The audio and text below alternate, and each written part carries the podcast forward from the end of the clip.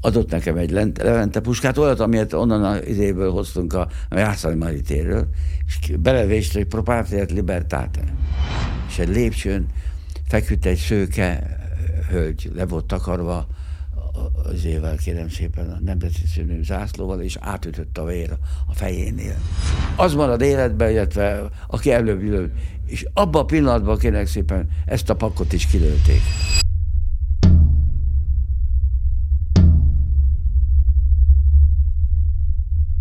János bácsi, köszönöm, hogy elfogadta a meghívásunkat, is elhozta. Nagyon szívesen, önöket is. Ezen a jeles napon, amikor ez a videó napvilágot lát, ugye 56-nak egy évfordulóját ünnepli éppen a magyarság október 23-án, de még mielőtt erre a dátumra eljutunk, kicsit korábban kell kezdenünk. Egészen vissza kell mennünk, még ugye nem is Budapestre, hanem ahol ő született, és ahol nevelkedett. Hol volt ez pontosan is? 1940, második 23. Pomázon születtem, illetve rosszul mondtam, Budapesten születtem, Budán a Margit kórházba, de két hetes koromban hoztak haza, de hát gyakorlatilag ebbe a szülői házba uh, hoztak vissza is, itt is, szüleim is itt laktak, és innen vittek el, tartoztattak le börtönbe is, és remélem, hogy innen fogok majd elmenni az örök vadászmezőre is, majd annak idején. Tőzsgyökeres pomázi család? É, hát, na hát úgy, na, úgy, úgy igen, nagy, nagyszüleim, apám is itt született Pomázon, a, a nagyapám, a dédim az Esztergomi volt, a, a nagyapám az Zalatárnoki, szóval, és itt laktak ezen. Hát itt építkeztek, úgyhogy mondhatni azt, hogy mindenki. Hm. Öten vagyunk testvérek mindez öten élünk még. Murányi László interjú kötetében olvastam, hogy egy nagyon vallásos család volt. Igen, igen, igen. És hogy minisztrált is. Tehát, hogy akkor a hit egy nagyon fontos szerepet játszott. Kérem szépen, én, én szoktam így mondani, amikor valaki megkérdezi, hogy mi a fenét kerestem én ott bent, akkor szoktam én mondani, hogy marha egyszerű volt ez a dolog. Én ott a 31-es intézetben tanultam, ipari tanuló voltam és pont azon a napon is természetesen. És nekem nem csak a szüleim voltak nagyon vallásosak, és, és utálták, a, gyűlölték a kommunizmust, meg a kommunistákat, hanem még a, még a munkahelyemen a, a főnököm is a, a, a Lipát Józsi bácsi Isten nyugosztalja, az is nagyon nagy nemzeti érzelmű ember volt. Tehát én nekem gyakorlatilag, ha nem is olvastam olyan könyveket, mert hát akkor azért nem lehetett csak úgy hozzájutni sem, meg merni is valakinek, hogy, hogy ezektől az emberektől, ahogy ők mondták, és a lényeg az volt, hogy, hogy azért van ilyen kommunista terror Magyarországon, mert itt vannak az oroszok. Uh-huh. Mert ha nem volnának itten, akkor ezt nem mennék az ávosok csinálni. Uh-huh. Tehát én ezeket hallottam a környezetemben mindenhol. Volt egy ilyen szlogen, hogy hallgatni arany, beszélni Andrási út 60. Uh-huh. Tehát én így gyerekkoromban így nőttem föl. Édesanyám, édesapám nagyon vallásos emberek voltak, a nagyapám is, és én minisztráltam hat éves koromtól, majd tíz éves koromtól már a Szent Cecília énekarba énekeltem, nagyon jó hangom volt.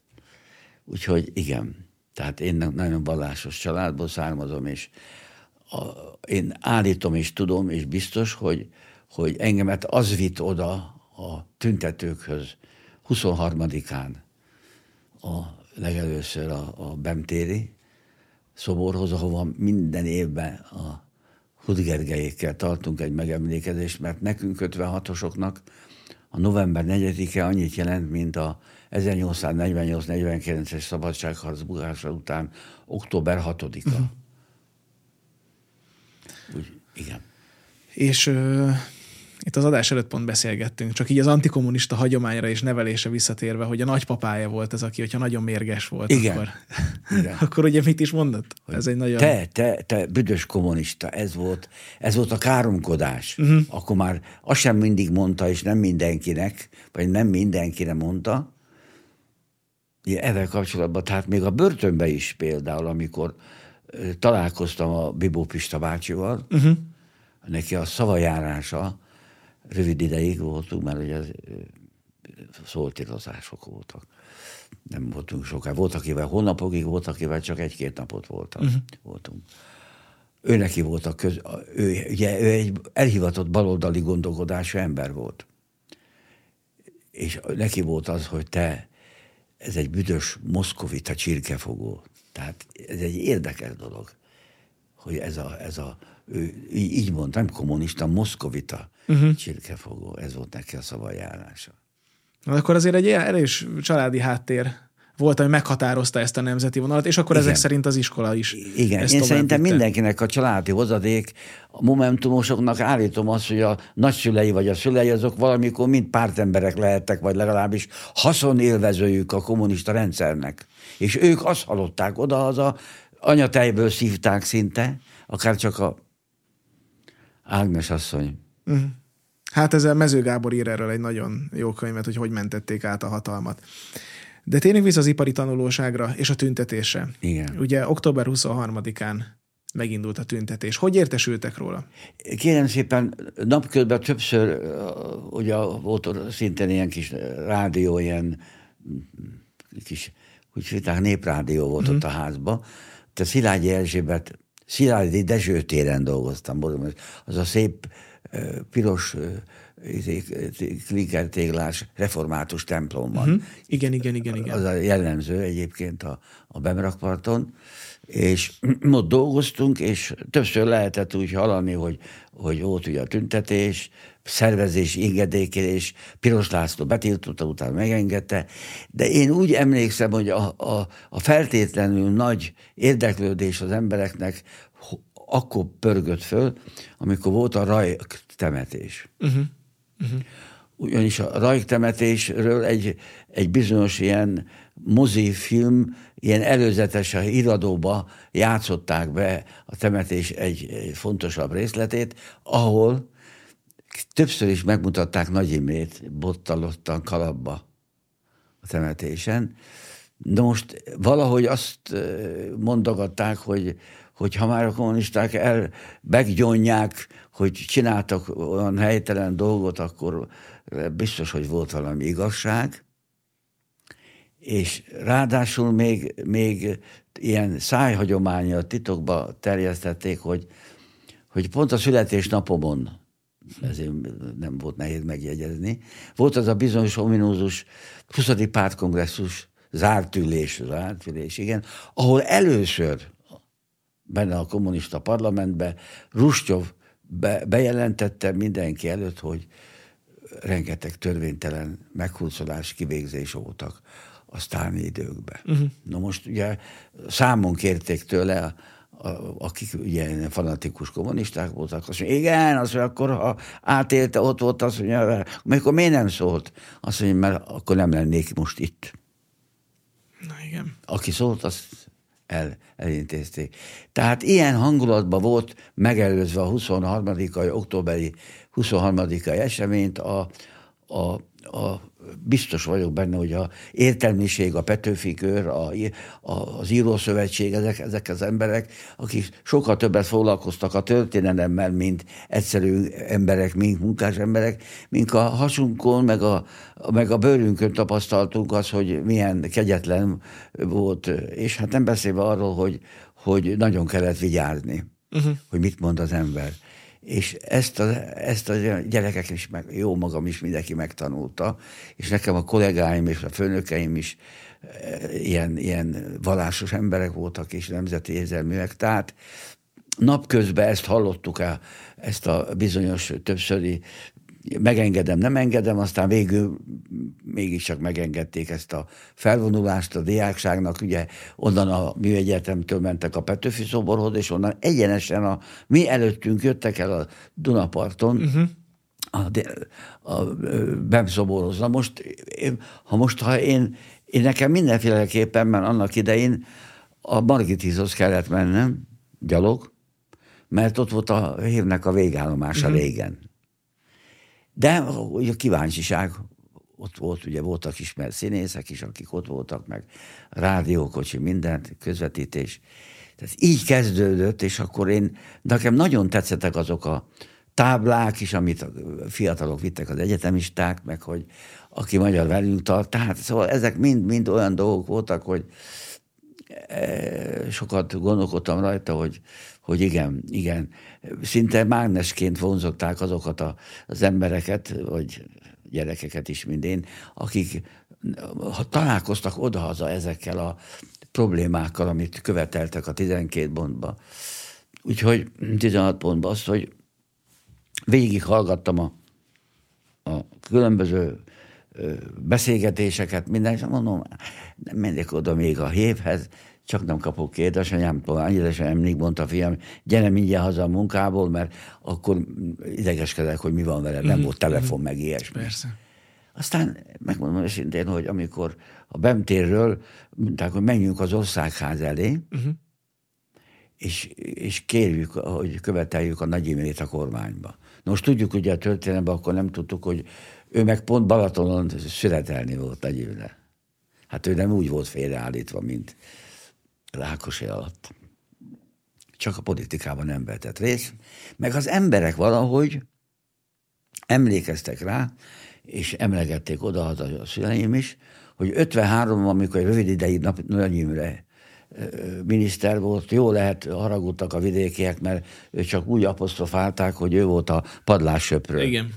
Fölisi miniszter. Igen. Na de hát, kérem szépen, ebbe az emberek, és akkor ő még nem csak a padlás söpörte, hanem utána, amikor Stalin halála után egy rövid ideig, most már tudjuk régóta, de akkor nem tudtuk, csak azt tudtuk, hogy kicsit félreállították a, a Rákosit, mert ugye ő volt a pártitkár, meg a miniszterelnök is. És meg kellett válni neki, a, maradhatott pártitkár a Rákosi, és miniszternek, aki teljes bizalmát élvezte a, az oroszoknak, a szovjeteknek, berakták miniszterelnöknek. Uh-huh. Igen ám, de időközben ott is azért kicsikét a sztálinisták visszakerültek a hatalomba és utána már akkor Nagy Imrét is leváltották. De viszont az emberek emlékeztek rá, és ráadásul még nekünk egy olyan család került ide, édesanyám a templomba ismerte meg a síró asszonyt, ott, ott imádkozott, aki ki volt telepítve, uh-huh.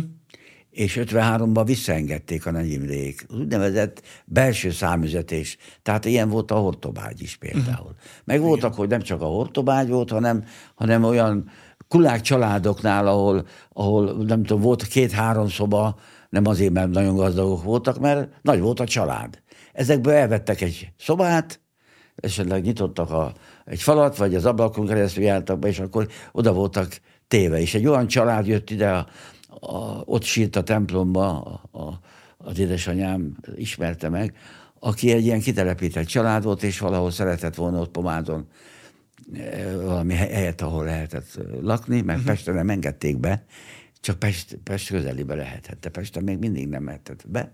A Lotz család, tudni Aha. kell, a Lotz, az a híres festőművésznek a unokaöccse, aki a Swingjárnak volt az igazgatója, a likörgyárnak. Aha. Swing.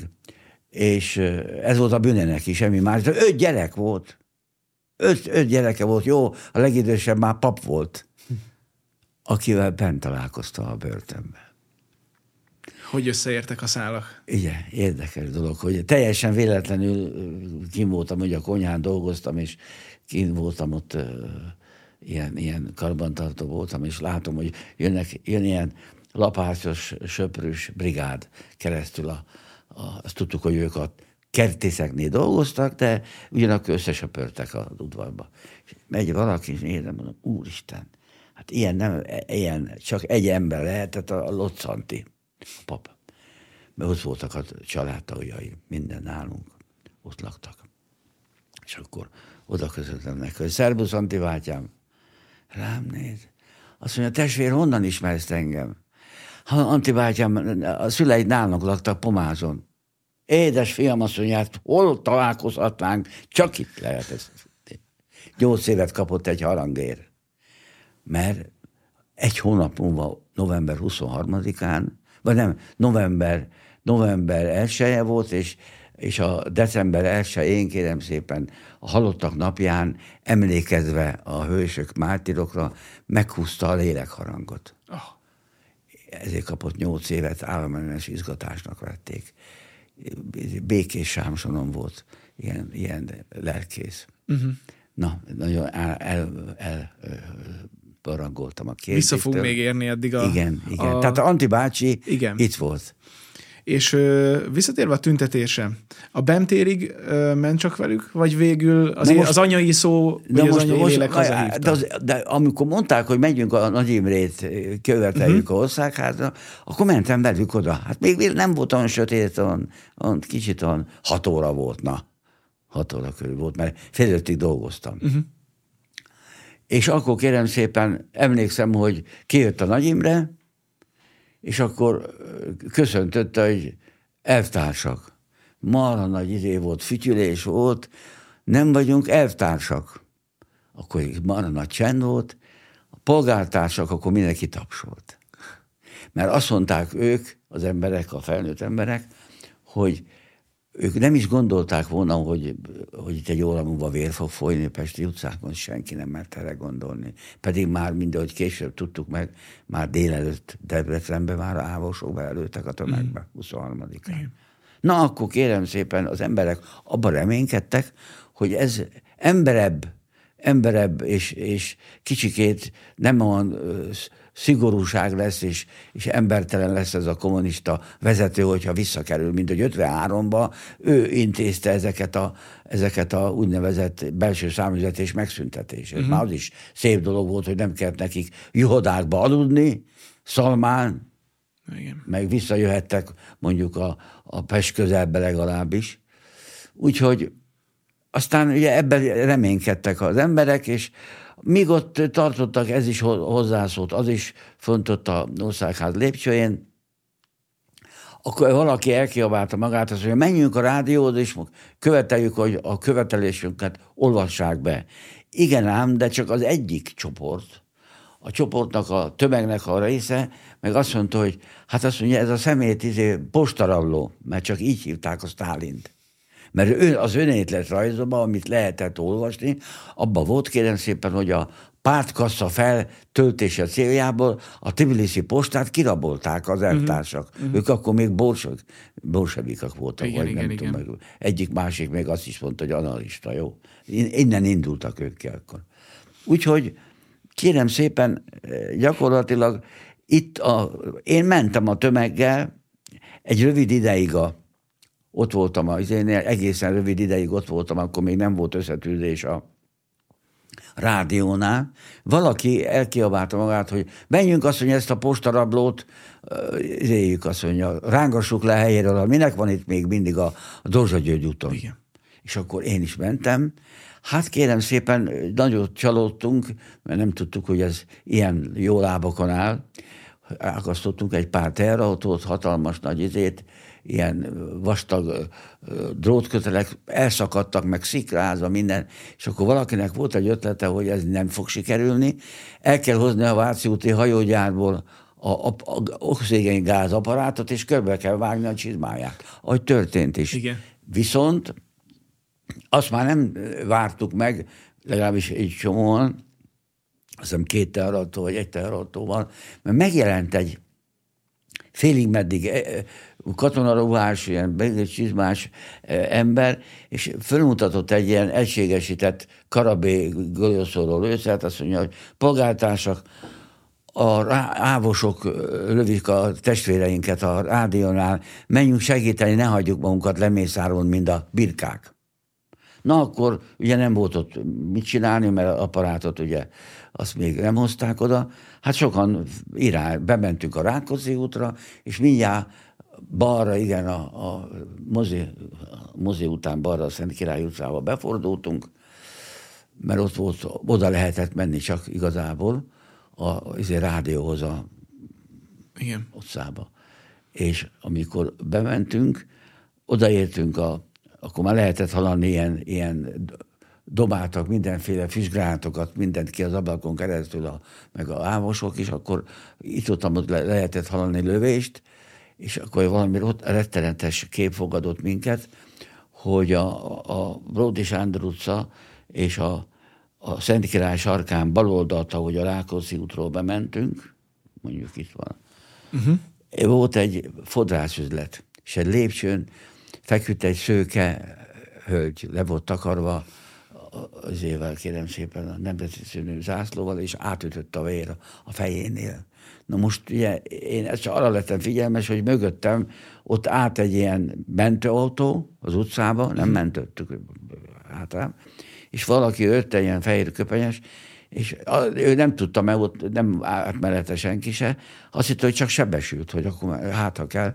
Levette róla a zászlót, leemelte, és a félfele hiányzott, valami sorozatot kaphatott, egy fiatal hölgy volt. Uh-huh. Na most ez egy ilyen retteltes idegességet, ilyen gombóc volt a torkunkba, hogy hát ez borzasztó dolog van itten. És akkor mentünk oda jobbra a rádió irányába, és akkor épp akkor nem lőttek az ávosok, hanem dobáltak ilyen mindenféle ilyen könyvgázgránátokat, meg ilyesmiket, de már volt akkor sortűz. És akkor, akkor, akkor egy csomóan azt mondták, akkor menjünk fegyvereket szerezünk valahol. Hát ugye én minden fiatal srác, nekem nagyon tetszett ez a dolog, hogy fegyvereket szerzünk, és akkor hát védekezzünk, vagy próbáljunk az ávosokat meg, megfutamítani, mondták ott az idősebbek. Nekem jó, könnyű volt a helyzetem, mert nekem csak azt kell csinálni, amit mondtak. Meg nekünk volt izé egyébként honvédelmi ismeret tantárgyunk a iskolába, ahol mindenféle gyalogsági fegyvereket meg be is mutattak, sőt, még a, a Pasaröti úti vasas pályára jártunk ki, tornaóra, illetve ennek a, a, a honvédelmi ismeret gránátdobálosokat uh-huh. versenyre. Tehát valami fogalmunk már volt. Hát hova menjünk? Hát először is a rendőrökhöz, rendőrségekre, mert azt láttuk, hogy a rendőrök nem, nem, nem nyúltak hozzánk, tehát nem, nem avatkoztak bele. És akkor én például magam, meg a többiek, akik voltunk ebben a teherautóval, mind csak rendőrségi izé, kapitányságokra jártunk fegyverekért, de később hallottam, hogy már benne a börtönben is minden, hogy, hogy többiek megmentek a fegyvergyárba, Szoloksáriót nem voltam egyáltalán. Mink rendőrségekre jártunk. Hát volt, ahol például olyan, megmondta a Kelek a Szív utcai kapitányságra voltunk, az ott talán legközelebb ilyen azt mondta a rendőr, ügyeletes, egyedül volt az egész rendőrségen, hogy kérem, mi nem kaptunk erre parancsot, hogy használjuk a fegyverünket, de azt se, hogy odaadjuk. Na most addig kedveskedtek, meg, meg udvarolgattak ott minden, míg az egyik fiú vagy lány kivette a pisztolyt a, táskájában rendőrnek nem tiltakozott. Uh-huh. Na most így gondolom én, mert a következő rendőrségre, amire mentünk, az a Hása utcai kapitányság volt. Hása utcai kapitányság volt a, a Royal szálló előtt, onnan tudom, hogy később oda kellett mennem segíteni november 4-én. És amikor oda mentünk a Hása utcai kapitánysághoz, hát kérem szépen, be volt zárva az ajtó, elkezdtünk dörömbölni, hogy nyissák ki, és csak valaki kidobott ott az emeleti ablakból egy ilyen, ilyen, ilyen gránátot, füstgránátot. És akkor mellettem a sáz, gondolom, avval a pisztolyjal, amit a rendőrtől elvettek, de nem erőszakkal, csak úgy Persze. finoman. Rálőtt oda az ablakra, az emeleti ablakra. És egyszer csak kinyíltak a kapu alól, és szétnyitották rohanás föl, hát megint csak az volt a szerencsém nekem, hogy nem voltam egy mindig olyan tulakodó gyerek, rohantak mellettem föl, érted az emeletre, sose fogom elfelejteni, felértünk a lépcsőn, bal volt egy serépkája. És valahogy én észrevettem, hogy hoppá, a fal és a cserépkája között egy pisztoly volt. Nem táska, csak úgy mesztelenül. Úgy, úgy akarta eldugni, hogy majd később visszaveszi a rendőr. Én fogtam egy ilyen piszkavasot, amivel a cserépkáját buzerálták, amikor tűzhelyetek. Benyúltam, és ott a sátorvasnál, úgy hívják ezt a igen, igen. sátorvasnál, utal rá, és ide beraktam a pizét. Én nem vettem észre, hogy valaki ezt látta, hanem utána, amikor beraktok, akkor mentem oda a többiek után, és akkor ahány puska volt Karabé Mauser, mert a rendőrségnek nem volt géppisztolya meg ilyesmi, hanem a szolgálati maroklőfegyver volt, és első-második világháborúban használt Mauser puskák, nagyon jó, hm. csehszlovák lőszerrel, ilyen hm. kromozott, hm. nagyon prima, jó fegyverek voltak.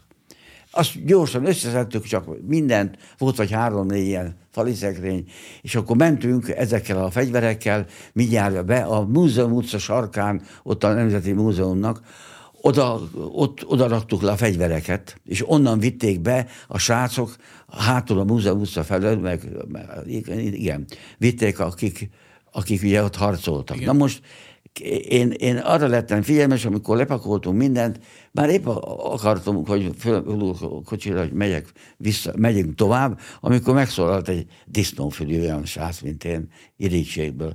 Azt mondja, figyeljetek ide, a kicsinek van egy, a, a, a nadrágjában van egy pisztoly, azt nem adtam még nektek oda.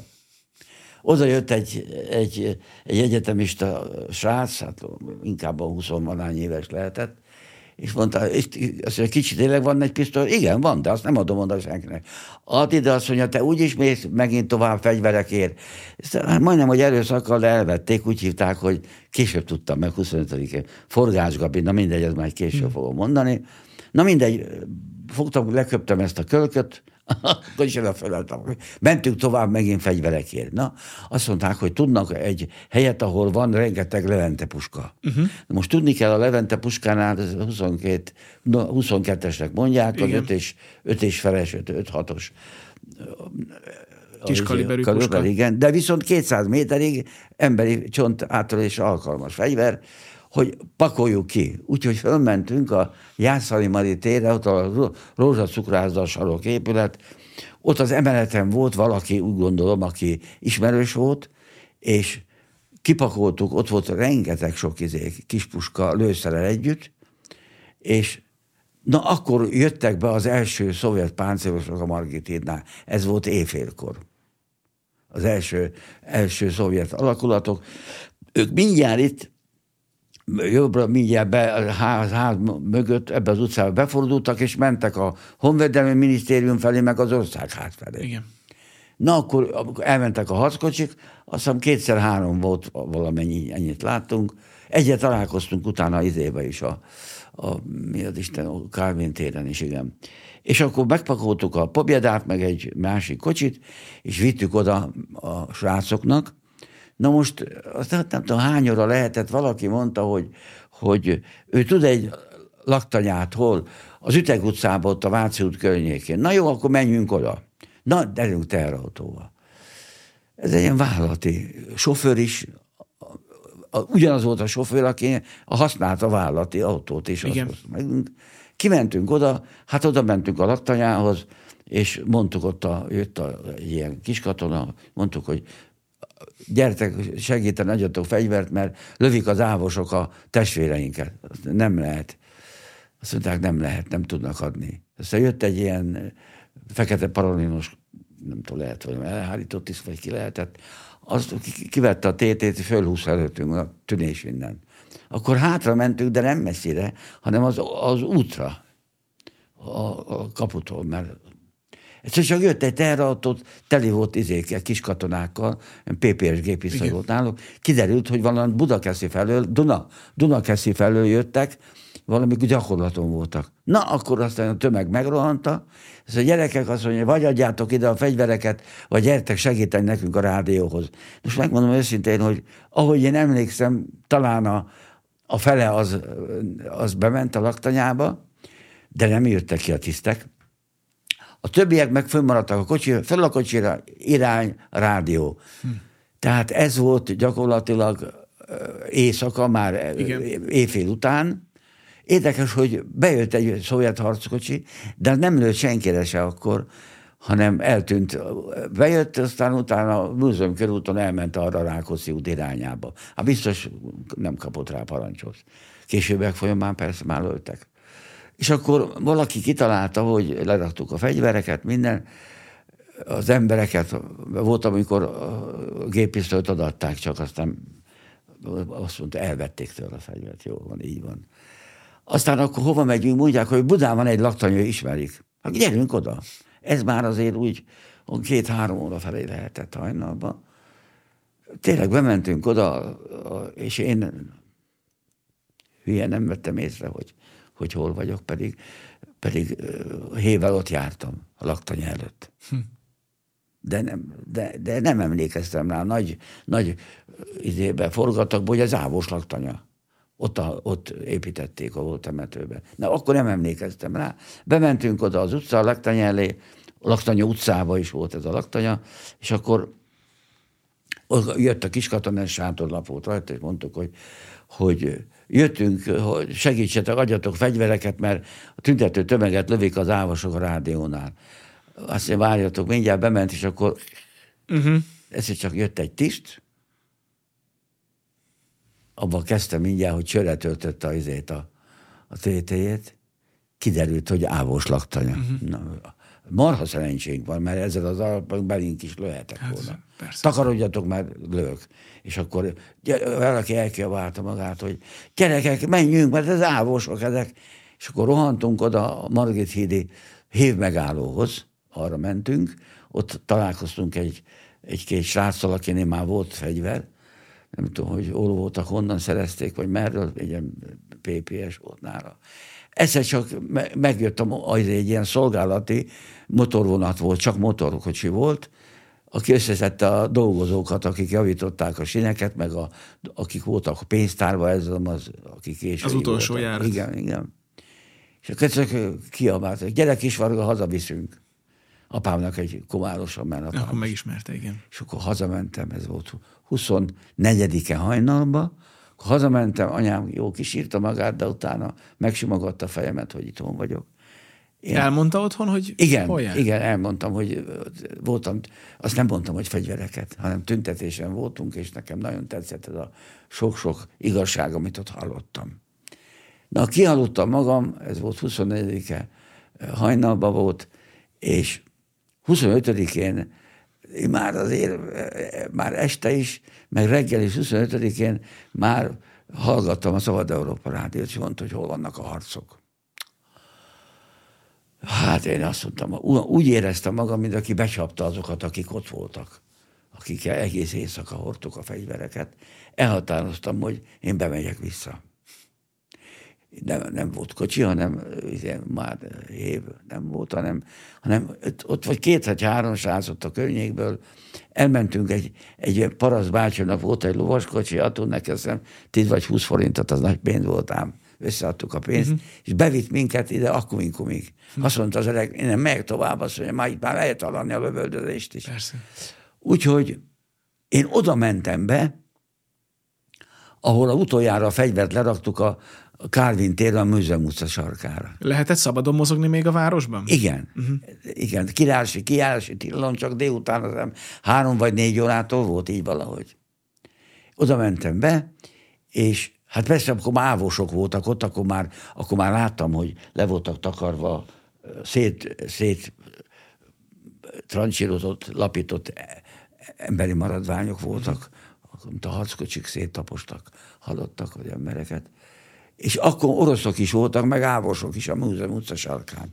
És akkor láttam, hogy az a négycsövű flak, amit a németeknél úgy hívtak, hogy flak, de ez egy négycsövű nehézgéppuska, amit még nők is a világháborúban használták, és pedig légvédelmi volt, olyan vonatoknak kísérője volt, hogyha jött Igen. repülőgép vagy valami. És ezt kérem szépen, ez a kis katona, egy ilyen, az úgy izé, teherautóban húzták, ezt nem nyáron volt, hanem úgy húzták, ilyen ezért, csőr rá volt irányítva a Nemzeti Múzeumban. És az, és az éget. Uh-huh. Az oroszok gyújtották fel. Előttem is egy nagy sorozatot, ez a kis katona úgy látszik kapott telefont, belelőtt az épületbe, a Nemzeti Múzeumba. Akkor mindenki elrohant, arra az ülőjűt irányába, meg a Baros utcába. Ott dekoltunk egy darabig, mert féltünk, hogy ránk is lő esetleg ez a katona. Egy fél óra múlva eskelődtünk, visszamentünk oda, és a következő kép fogadott. Volt ott egy dohányos, dohányos bódé, ahol cigarettákat árultak, ott a sarkon, kicsit bejebb, a múzeum utcánál, fiatal csaj, meg fiatal srác, meg katona együtt cigarettárnak. Az, aki ott le, lőtt, az előbb így, így rá, így volt állítva hosszába a cső, mind a négy, zászló körbe és cigarettáztak a srácokkal. Hm. Ez a kép fogadott. Ezek, a, ezek az orosz katonák akkor már nem lőtek. Aha. Az ávosok viszont, akik ott voltak és igazoltattak, senkit nem engedtek be, csak aki ott lakott a múzeum utcánál, azok, azok már nem voltak ott, eltűntek az ávosok, ilyen félcivilvel voltak, mert lehetett látni a drágjukon, meg a csizmájukon a ávosok, de viszont ilyen viharkabátot rajtuk. Na most kérem szépen, valaki elkiabálta magát, hogy gyerekek azt mondja, tüntetés kezdődik a idébe, a Oszt, Asztóriánál, menjünk oda tiltakozni, hogy az oroszok beleavatkoztak, és csomó embert lemészároltak. Itt már azok a halottak, hát lehet, hogy ők lőttek, annyira nem tudom, valószínűleg tartom. És el voltak taposva, el voltak lemezzel takarítva. Ez volt 25-én délelőtt. Uh-huh. Hát akkor megyünk, nem volt messze ugye a, a Rákóczi út, meg a, a Izé utca sarka, a Szóljánál. De akkor már elég szép tömeg volt, és jött, jött azt hiszem egy pár, két vagy három harckocsi, jött az, izé, az MK felől a Rákóczi úton. Most egy csomóan fiatal egyetemisták, meg akik tudtak, még volt olyan is, aki szerintem lehet, hogy, hogy hadifogságba lehetett, és tudott oroszul. És ezekkel elkezdtek az orosz, megálltak a harckocsik ott a Hasztóniánál, és ezek elkezdtek neki magyarázni, hogy hát mit kerestek tétel, hát nincs senki fasiszta, meg ilyesmi, mi uh-huh. egyszerű munkás emberek vagyunk, akik tiltakoztunk, és mondták így. És egyet tudok, hogy akkor sikerült, azt hiszem most két, két harcot is biztos, hogy meg tudtak győzni, és akkor olyan olyan fél tizenegy felé lehetett, mindjárt megmondom, hogy miért állítom, mert tizenegykor már az első sortűz megindult a országház előtt. Sikerült meggyőzni ezeket a kis katonákat, és elindult a tömeg az országház elé megint a Nagy Imréhez. Hm. Ilyenkor a tömeggel tartott, akkor mentek az országházhoz? Én is mentem, de szerencsémre megint csak jó későn a hátul a tömegbe uh-huh. mentem. Én nem voltam soha én a tolakodó ember, gyerek típus sem. És mentünk az Alkotmány utcánál, ahol ugye a vértanú is ott van, igen. igen. Na most kérem szépen, arra emlékszem határozottan, és, és még most is kénytelen vagyok tiltakozni a történelmi hamisítás miatt, hogy tehát amit, amit én megláttam, és amit én visszaemlékszem, és ahhoz mindenhol elmondom, azt senki nem tudja engemet megszáfolni, amikor én, már a harckocsik bementek a, a tömeggel, két, azt hiszem, kettő, biztos két harckocsik biztos volt, amikor én odaértem a, a körülbelül a vértanúk terének, még nem voltam a Náda utcánál bent, hanem Igen aki, ott, a, aki abba a sugárba beleesett, azt már agyon lőtték. Uh-huh. Akkor jött az első sortűz. Mi rögtön jobbra beugrottam, többet magam el egy ilyen a, a, a Földművelési Minisztérium és a, a lakó tömb, ház tömb, ilyen beugró volt, ilyen csatorna is ló, izé, folyott, oda bebújtunk, és nézem, egy katonatiszt volt mellettem Hm. Egy, nem volt már, néztem, azért, mi a pisztolyát néztem, nem volt a TT-nál. Egy, egy, egy, egy szolgálatból jöhetett, vagy, vagy akart menni, egy, egy, egy, egy aktatáska volt nála. Uh-huh. Hát nekem bácsi volt, lehetett, vagy 50 éves. És abban a pillanatban kérem szépen megszólt, meg, megszólalt a mészállása. Most aki ott volt, például most, ha meg, jól emlékszem, a, a vasúti, a, a, a sinek nem ott voltak, ahol most vannak például sokkal előrébb. Uh-huh.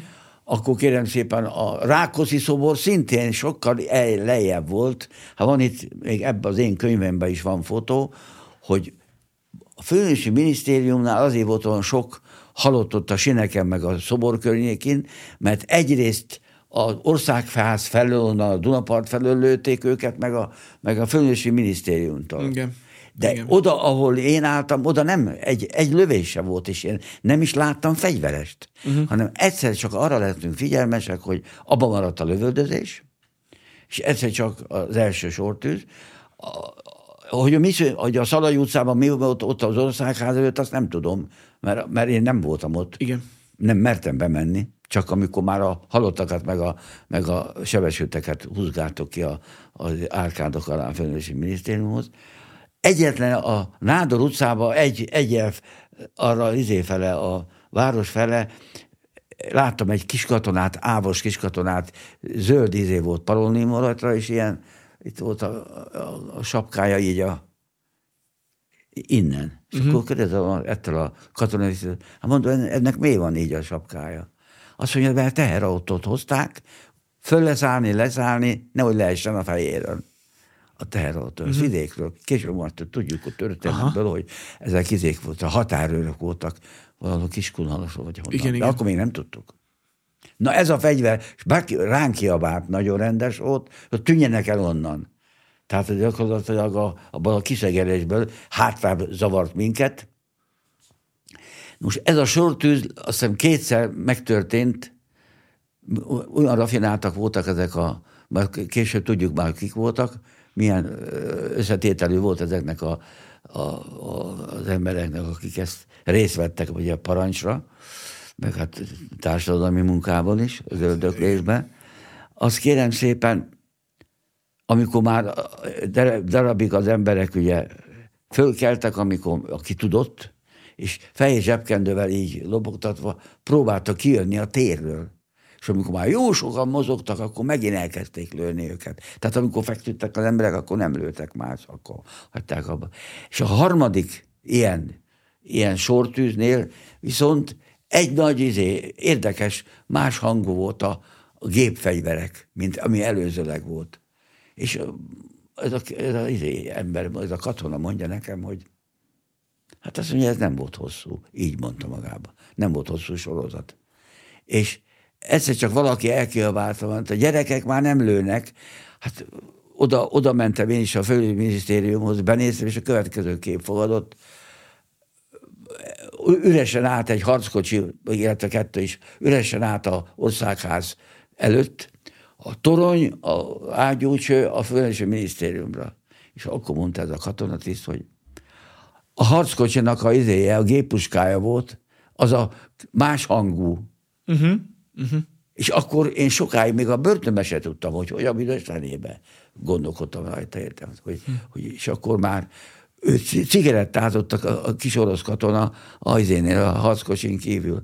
Akkor tudtuk, és akkor már, már ott már embereket húzgálták a halott, a sebesülteket, minden, jött a mentőautó, minden. Előtte még, még rá, rálőttek a mentőautóra is, amikor kiszállt a mentőautóból az orvos, stetoszkóppal megpróbálta, hogy aki fekszik, éle még, még rálőttek arra, és akkor gyorsan Lükvelce visszament a, a, oda mögénk, ott megvárt, ott már nem ért a golyó. Most viszont már bejöttek oda, így van. Most később tudtam meg, hogy, hogy itt sehol semmiféle harckocsi nem lövöldözött, ami voltunk. Hm. Ezen a, a terénél. Viszont azok a harckocsik, amikor be, bementek a térre, teli volt de diákokkal. Volt róla film is, Igen. meg fotó is. És most egy könyvben olvasom, hogy egy magasrangú tiszt elismerte, aki már, hogy kutatása, hogy, hogy a orosz katonák ugye ben voltak a harckocsival. Most aki jött, ezeknek a parancsnoka azt hitte, hogy a harckocsit már elfoglalták a felkelők, hm. a tüntetők, és arra tüzet parancsolt a harckocsira, az emberekre. Na most az, akkor gyorsan fogták a, a hát ez már egy újabb kutatás eredménye. Igen. Ezt évekig nem tudtam, hogy tudtam, hogy mit történt, de akkor, akkor nem, miért, miért tagadták le? Uh-huh. Kérem szépen, akkor az orosz katonák gyorsan beugrottak, ráhúzták hogy a tetőt, és elkezdtek lőni. Forgatták, nem tudták, hogy mi van. Ők azt hitték az orosz katonák, hogy becsapták ezeket a felkelő srácok. Ők nem tudták, hogy, hogy ezek magyar katonák parancsra lőnek onnan, valahonnan. És kérem szépen, akkor így végződött ez a 25. mészárlás, amit a fehér könyvben ezek a mocskok azt írták, hogy, hogy a, a fegyvertelen tüntetők közé fegyveres ellenfaradalmárok vegyültek, és ott elkezdtek lövöldözni, és ráfogták az orosz idékre, az ávosokra, hogy, a, hogy azok lövöldöznek a, a, Földösi Minisztériumból. Különben a, a Kő András meg a, meg a Lambert, ez a két tetőláda, ezt megbízták kérem szépen 90-ben, hogy csinálta ezt a sörtűz, sört, sortűz nevű újság cikket írták, a, azt hiszem valamelyik újságban uh-huh. folyamatosan. És láttam azt, hogy itt valami nem stimmel. Nem kerek a történet. Igen. És én pont akkor ott dolgoztam Budaka, Budafokon, ennek a Lászlónak egy kollégájánál, és mondom neki, hogy mondja már meg a Lambertéknek, már mondta azt, mondja nekem kollégám, hogy én ott voltam, nagyon szívesen elmondom, mit látok. És amikor azt üzente vissza, hogy köszönjük szépen, már van információ kellő mennyiségben. Jó. Tehát, Ez furcsa. Tehát, na most mi volt a cél? Amíg az oroszok és a kommunizmus volt, addig mink ellenforradalmánok lőttünk az embereket. Amikor jött a, ez a féles sikerült rendszerváltás, ugye, akkor még mindig nem vallották be, hanem azt mondták, hogy a oroszok lőttek rengeteg embert le. Igen. Pedig az igazság az, hogy tényleg a harckocsiból, amikor meg voltak érdve a kiskatonák, azt hitték, hogy azok, akik a tetején ülnek, valahonnan azok el akarták foglalni a harckocsit, és azok lőttek rá. És ez a most egy olyan jó, egy évvel ezelőtt egy tanulmányba olvastam, hogy ez, a, ez mondta, hogy azt hitték, a, a, akik ugye azért rendeltek, felrendelték vidékről, hogy a, a Fehérházat, meg az Országházat, ezt a környéket kell nekik biztosítani. És azt hitték, hogy, hogy, a, hogy már elfoglalták a harckocsit a fiatal, nem csak a tetején volt. És ment is a barátságos tűz. Így van, pontosan így van. Tehát ez volt akkor, én akkor olyan nem tudom, négy, hát szerintem már, már olyan készség voltunk, voltam ott, hogy már nem tudtam mivel hazamenni megint. Problémám. Hát emlékeztem rá, hogy a főnököm, az itt lakott a Népszínház utcából, Aurora utcába. Akkor már, már minden halottat összehordtuk ott a izébe, a vértanú terére ott volt valamikor ugyanez a szoborcsoport, csak másik volt. Elvitték a filmajúti izébe, temetőbe, igen a sebesülteket elvitte a mentő jobbra-balra, és akkor kérem szépen én fogtam, és gyalog. Semmilyen harc nem volt itt, nem, egy lövés nem volt itt ezen az oldalon a véletlenül csak, csak azok, akik abból a, abból a hogy a minisztériumtól bejebb álltak ott a sineknél rák, uh-huh. na azokat lemészárolták a minisztérium felől. Uh-huh. És kérem szépen, én akkor... Ez már amikor a halottakat gyűjtötték, tehát amikor már a mentő bejöhetett a térre, még utána volt még egy... Nem, nem, nem. nem, ez még az, az, az volt az utolsó, amit azt mondott nekem a katonatiszt, hogy szerinte az, az oroszok lőttek oda azért a főnösi minisztériumhoz, és utána megszűnt a izérből. Három sortűz volt. Kérem szépen. Akkor én fogtam, és elmentem, mondom, melyik a főnökömhöz, ott, ott tudtam, hogy hol lakik minden igen ám, csak hogy bementem a, a főnökömhöz, hallottam ezt lövöldözést nem messze, de hát már beleszoktam, nem figyeltem oda. Meg lehet szokni? Hát úgy lehet, lehet megszokni, hogy nem láttam, de hallottam, és akkor nem féltem. Uh-huh. Bementem a lépcsőházba, és mondtam nekik, hogy a Kovács, az a Kovácsék nincsenek itthon, azt mondja, kimaradtak Budaörsön a, a Madárhegyen volt nekik a szöllőjük, meg a présház, meg egy kis házacska. Uh-huh. Na mondom, Jani, akkor most szarba vagyok. Bocsánat, kifejezésé. Bajba vagyok. Most mit csinálják? Itt senkit nem ismerek. Igen ám, de ezt csak látom, hogy jön egy mentőautó, és, és hallottam kérek szépen, hogy egy harckocsi is ott a téren keresztül, ott a József utca Igen. irányába, ott van nagy lövöldözés, megmondom őszintén, hogy megint oda vont a kíváncsiság. És pedig a következő kép tárult elém, állítólag az, én csak egy harckocsit láttam, de állítólag kettő is. Szerencsétlen, mert azt mondom szerencsétlen, betévedt ebbe a keskeny József utcába. Uh-huh. Kettő nem is fért el két harckocsi. Most is nagyon keskeny. Ne, azért nagyon keskeny utca. És kérem szépen, azt próbálták a srácok azt a harckocsit benzines palackkal fölgyújtani. Emlékszem rá, hogy, hogy, hogy, hogy egy ilyen zöld lóden kabátos fiatal ember lehet, hogy szintén ilyen, ilyen egyetemista lehetett. Balkezes volt, és egy, egy ilyen nagy olajos, étolajos üveg volt megcsinálva. lehet, hogy az is volt a baj, a bal kézzel kinyúlt a kapu alól, és a hat kocsinak a lövegtónya befelé volt az utcába, uh-huh. nem a József utca irányába, mert menni akart erre is, erre is lőtt egyébként.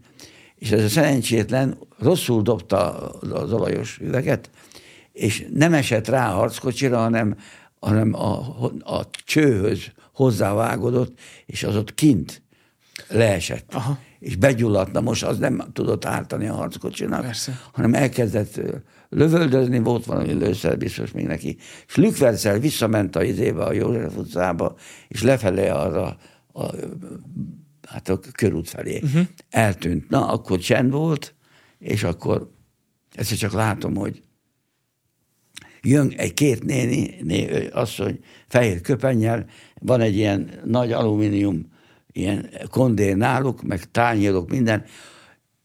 Hoztak levest. Sose fogom elfelejteni, hogy nagyon finom, eh, kömény maga leves volt telíti hm. metér tésztával, és akkor egyszer csak oda jön hozzám egy fehér, hát ilyen világos, lódankabátos srác, srác, srác, idősebb volt, mint én, egyetemista volt, vagy igen. És azt mondja nekem egyszer csak azt, hogy te kicsi, téged én ismerlek valahonnan. Én nem tudom, senkit nem ismerek. Azt mondja, tőled vettem el a pisztolyt? Igen, de az vissza, nem azt mondja.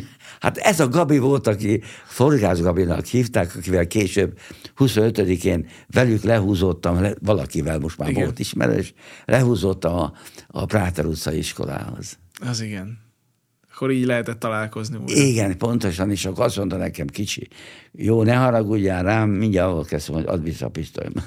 Hát borzasztó, megpuszítam, amikor a rendőrségen ezt hoztam. Na lényeg az, akkor megnéztem, mi volt ráírva, a budapesti szerszámgépgyár, az, ott csinálták a pisztolyt.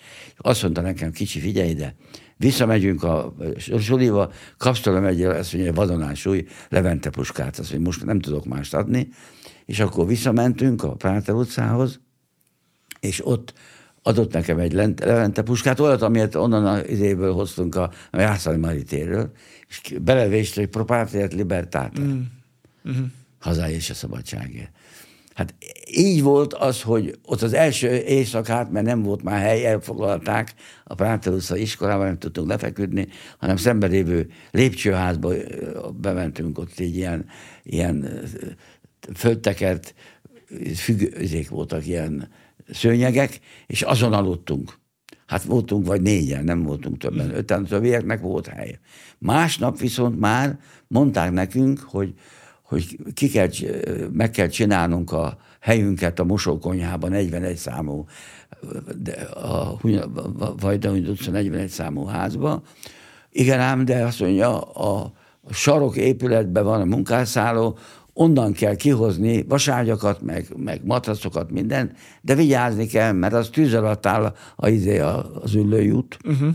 Már van egy halott is ott bent a munkásszállóban, uh-huh. úgyhogy az ablakban bejárat az a főutcán volt a, a... Onnan be lehetett menni, igen. Itt viszont az ablak ki volt törve, bemásztam én is, meg egy másik fiatal csávó, az ablakot kinyitottuk, és kiadtuk a vaságyakat, és így a 41 számú házba egy mosókonyhát adtak nekünk a házlakók, és ott csináltunk azt hiszem 20 ágyat, vagy mennyit. Uh-huh. Mhm. 20 ágyat vittünk be oda, és ez lett nekünk 25-én a, a úgynevezett pihenőnk volt, és két utcát adtak nekünk, ami, amit nekünk kellett fogni, a Vajdahogy utcát, hogy a Üllői út felől nehogy bejöjjön valami gyalogság vagy valami, meg a következőn a Futó utcát, uh-huh. szintén, az is mi volt nekünk a feladatunk. Na most igazság szerint nagyon okosan gondolta akkor a parancsnok a Korvin közben a szerencsétlen Laci volt, akit felakasztottak. Tehát nem a pongrácék, azok, azok úgy tudtam meg, hogy azok későbben jöttek egy nappal valamikor. Előbb jött a Laci, igen, és Hát ugye egy gyalogsági fegyverek voltunk, mind ahogy legtöbbször, amit átjöttek a, a rádió épülete, ugye a rádió elesett 24-én hajnalba, Marikáék is már ott voltak, na most a Marika is ott volt a rádiónál, Kati nem, az, az, az utólag csapodott a csapathoz, és Itt Wittner Máriáról, igen, csak igen, igen, igen, Wittner Marikáról van szó. A, a Stöckel Kati az később úgy jött hozzánk, hogy őnála nem fegyver volt a Katinál, hanem elsősegényújtó, ilyen honvédségi, ilyen, ilyen, vászontáska. Igen. Vászontáska, abban volt mindenféle ilyen gyors kötődő felszerelés, és akkor már mi nekünk ki volt osztva, már akkor reggeltől kezdve, hogy, hogy nehogy fél, beengedjünk ide bármilyen ilyen akár gyalogságét. Most a harckocsival kapcsolatban csak annyit tudtunk, hogy benne nem volt még akkor ágyunk, 25-én, 26-án reggel még nem volt ágyunk, majd később kaptunk, kaptunk amikor, amikor bejött egy a Práter utcába és a Futó utcáig sikerült bejönni egy páncélautónak, ami tehát nem zárt volt. Igen. És a sikerült berobbantani, ott a pont a Futó utca sarkán, és na az mögé volt kötve akasztva két páncéltörő ágyú, ilyen légvédelmi, de hát azt lehetett használni mindenre. Mert hát azt még már a második Mind a németeknél is volt. A, leg, a, ott a, fél, a legféltettebb a, a, jármű izé volt nekik, páncéltörőjük, a, ami légerhárítól készült. Igen, igen, igen. igen. Na most itt akkor már volt. Érdekes módon, hogy nekünk a, a, a, a Vajdahuny utcában ez, ez egy ilyen ágy volt, viszont a, a Futó utcában egy taraszkot, ilyen rövid csövűt hoztak. Az volt ott a Futó utcában. Úgyhogy nem volt ott össze-vissza rohangálás, hanem meg volt határozva, hogy ki, nekünk a kiskarcsú volt a parancsnok, aki szintén már volt katona, volt valami, azt hiszem valami tiszti rendfokozata is neki valahonnan, amikor leszerelt.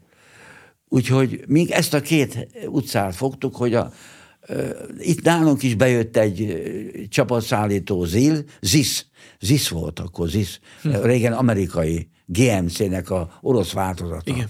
Egy olyan csapatszállító jött, ami kérem szépen kapott egy sorozatot a, a legelső kapunál a baloldalt, és a motorházra, és akkor, akkor már nem tudott tovább menni, még egy darabig gurult, és akkor kérem szépen, izétek, akkor, akkor már, már, akkor már gyakorlatilag nem is kellett, hogy mondjam, rádobni benzines hogy is üveget, mert már ő akkor ledobáltak a fegyvereket, és elszaladtak onnan ezek a orosz kiskatonák voltak.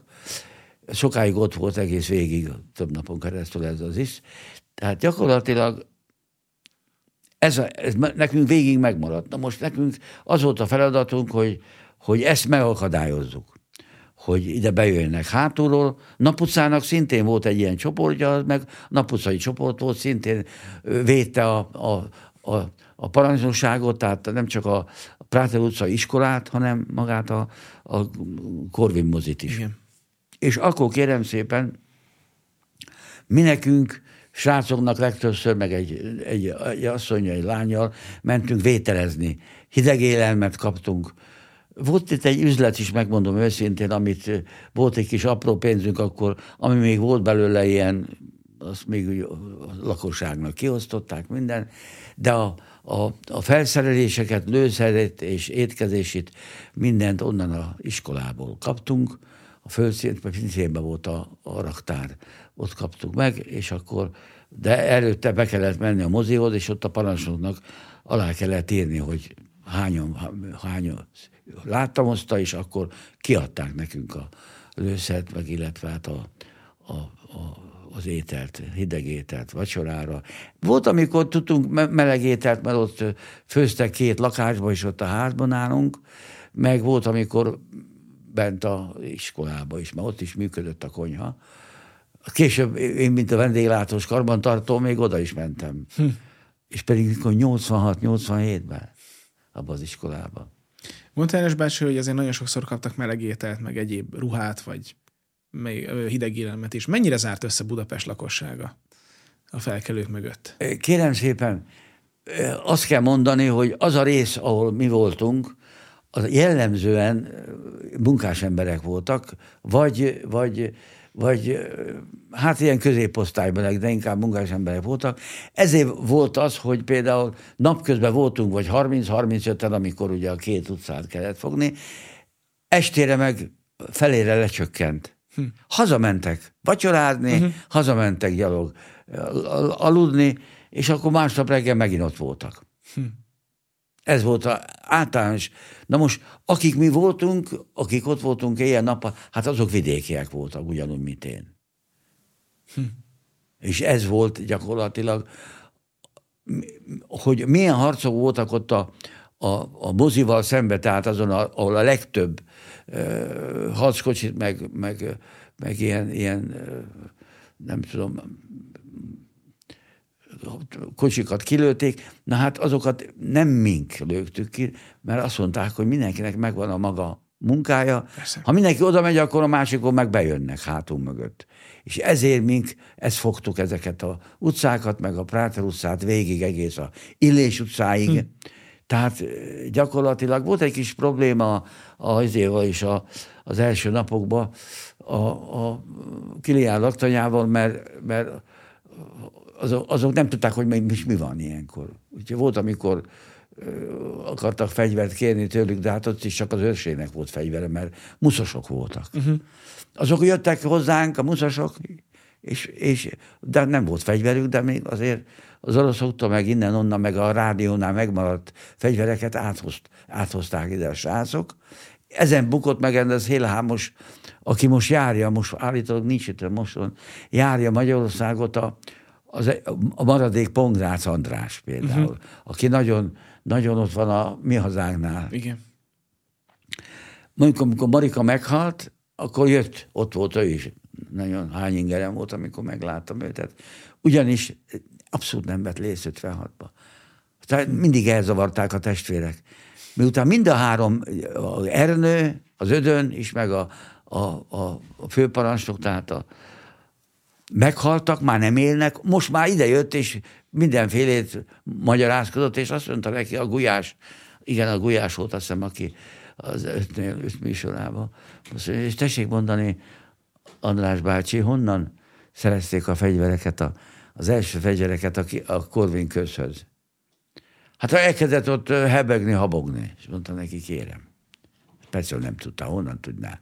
Senki lehet, hogy nem mondta neki, hm akkor elmondtam neki, kérem, ami, ami megmaradt fegyver, amit hordtak oda a Soroksáriót, vagy minkre, azt is 24-én hajnalban, amikor vége volt a harcnak, tudtál nagyon jó, hogy előbb-utóbb jönnek az ávosok vagy az oroszok, és még az ávosoknál, akiket lelőttek, vagy, vagy megadták, már azonnak a fegyvereit is összeszedték legelőször, 24-én hajnalban, átmentek ott az utca másik végén Rákoszi téri csarnokhoz Igen. először, és utána a csarnoktól mentek át a Korvin közbe. Ez 24-én volt a délelőtti órákban, tehát én nem voltam ott akkor, csak ez már később mondták ott, amikor 25-én találkoztam ott, a, már a Marika is, meg a Forgász Gabi is ott voltak rádiónál aki elvették uh-huh. ugye a pisztolyt. Uh-huh. Tehát innen tudom, hogy mi volt ott, amikor már én nem voltam ott a rádiónál, onnan tudom, hogy ez, hogy ez biztos, hogy így történt, igen. És vissza a Práter utcához, ott meddig voltak?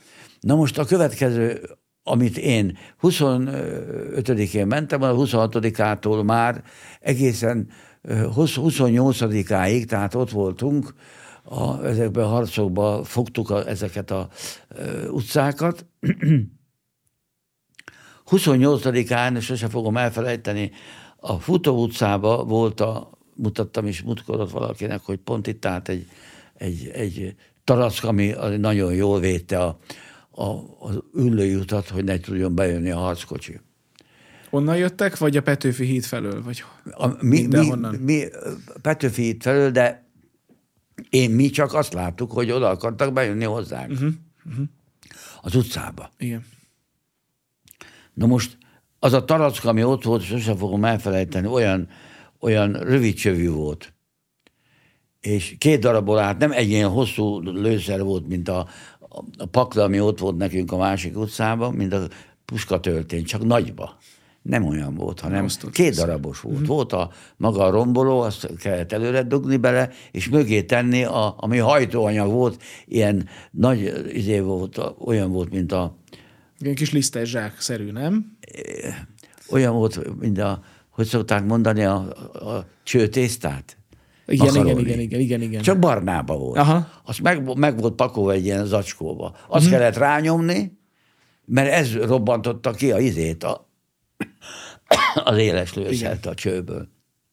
És ilyen ajtó volt, ez egy régebbi típus lehetett, egy ilyen ajtóval kellett ezt rátenni, és egy madzag volt behúzva, a elsütő madzag, a, az, volt egy ilyen f- foghíjas terek, Uh-huh.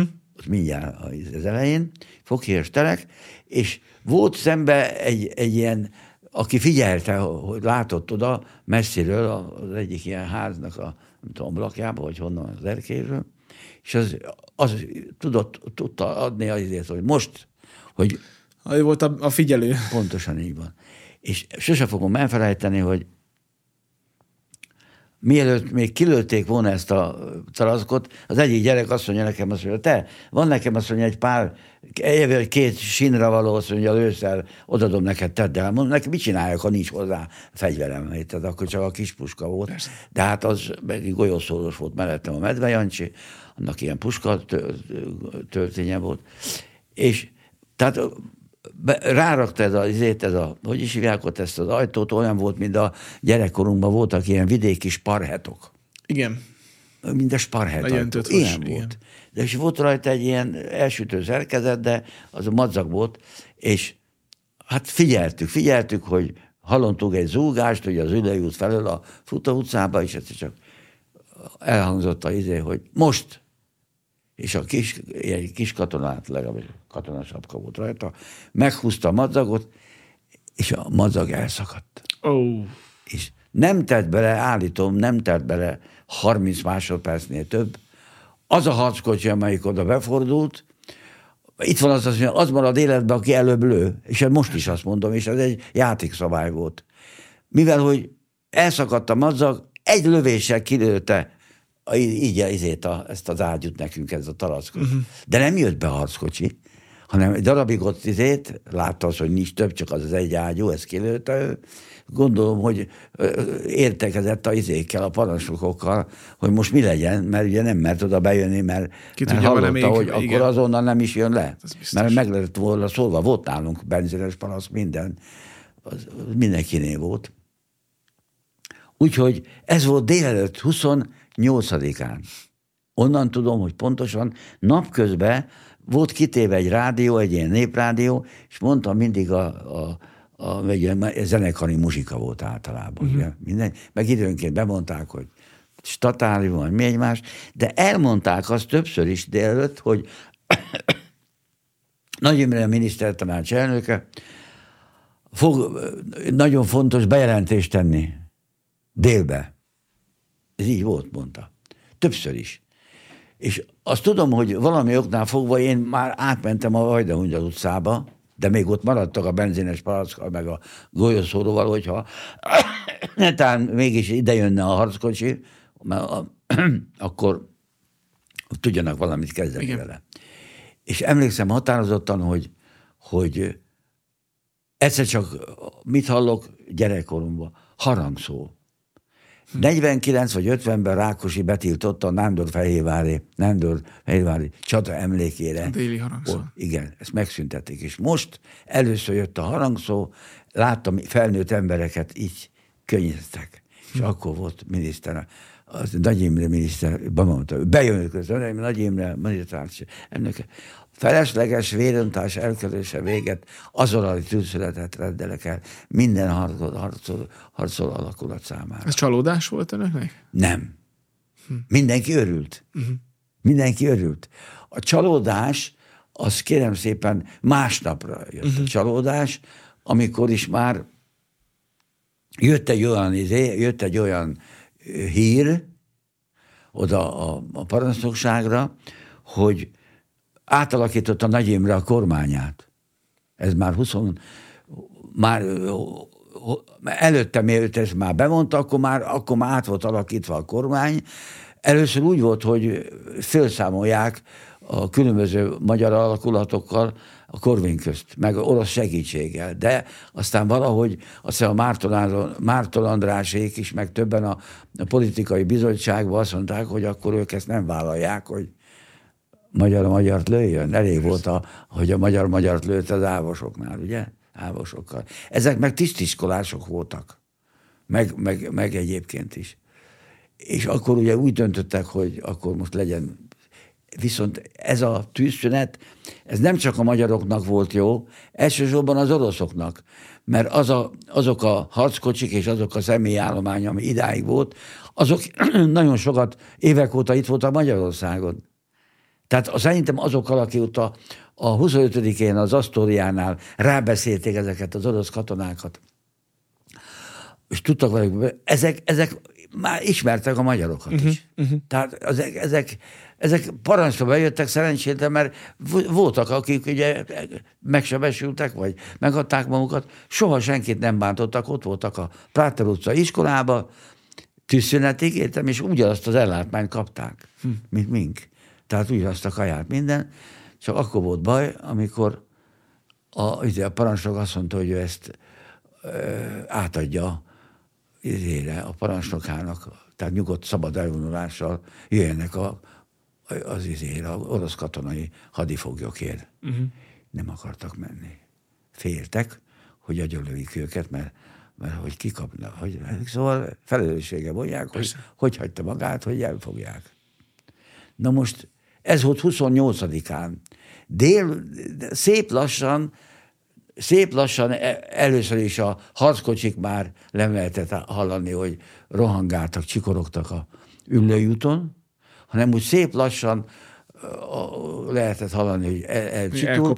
Igen, délut, délután olyan, olyan négy-öt órára már abszolút nem volt semmiféle harci cselekmény ott, ahol mi voltunk. Hm. Addigra már visszavonták a, a, a szovjet katonákat. Akkor itt lehetett reménykedni, hogy esetleg Na most, Sikeres na, volt. Má, na most, na most kérem szépen, persze, mert, a, mert az újság, ami másnap megjelent, akkor már úgy jött a Magyar hogy győztünk. Mi tudjuk nagyon jó, hogy ez egy taktikai dolog volt az oroszok részéről is, mert ezt a, ezt a harci modort, amit mink láttunk a, a filmeken, amit az oroszok csináltak a németek ellen, mi is használtuk ezeket a partizán akciókat, hogy például nem tudtuk oda menni a ház elé, mert ott harckocsi át, akkor a, előtte való házba lementünk a pincébe, ott már át voltak ütve ezek a, ezek a fal, egy tégla. Nagy kalapácsola volt téve, kiütötték, és akkor, hogyha itt nem lehetett kimenni, mert összeomlott, akkor a pincében mégis az emberek, na most így tudtunk variálni. Hm. Így tudunk variálni, hogy, hogy a, csak egy példát mondjak, ott, ott az ülőjút, azon az oldalon, az ülőjúton, ahonnan a főszintől elhoztuk ezeket a vaságyakat, meg a matracokat, ott nem lehetett, ott az tűz alatt tartották a, a, az oroszok, hanem azt csináltuk, hogy az előző házba, le a pincébe, át, és úgy menti fel a házba, és ott lehetett megdobálni uh-huh. izét a, uh-huh a, ha megállt a páncélautó, vagy a gyalogsági, hát a harckocsit nem tudtuk megdobálni, mert az ott rohangált az, a köz, az út közepén, tehát Persze. az messze volt ahhoz, hogy megdobáljuk, és nem volt ugye 25-én, nem volt az ágyunk még, 26-án eh, az valamikor azt hiszem akkor hoztak egyet valahonnan, igen, így volt. Tehát gyakorlatilag ez a 28-ai tűzszünet, ez, ez, ez mindenki nagyon örült neki, és azon kívül rengeteg nekiálltak vidékről hozni föl nagyon sok TS meg állami gazdaságraktárból éket, szalonnát, féldiszt, féldisznót, meg mindent, amit tudtak, uh-huh, amit termeltek, uh-huh. meg a pékségek ugye sütötték, volt egy teherautó, számolták fel a kenyeret is ide.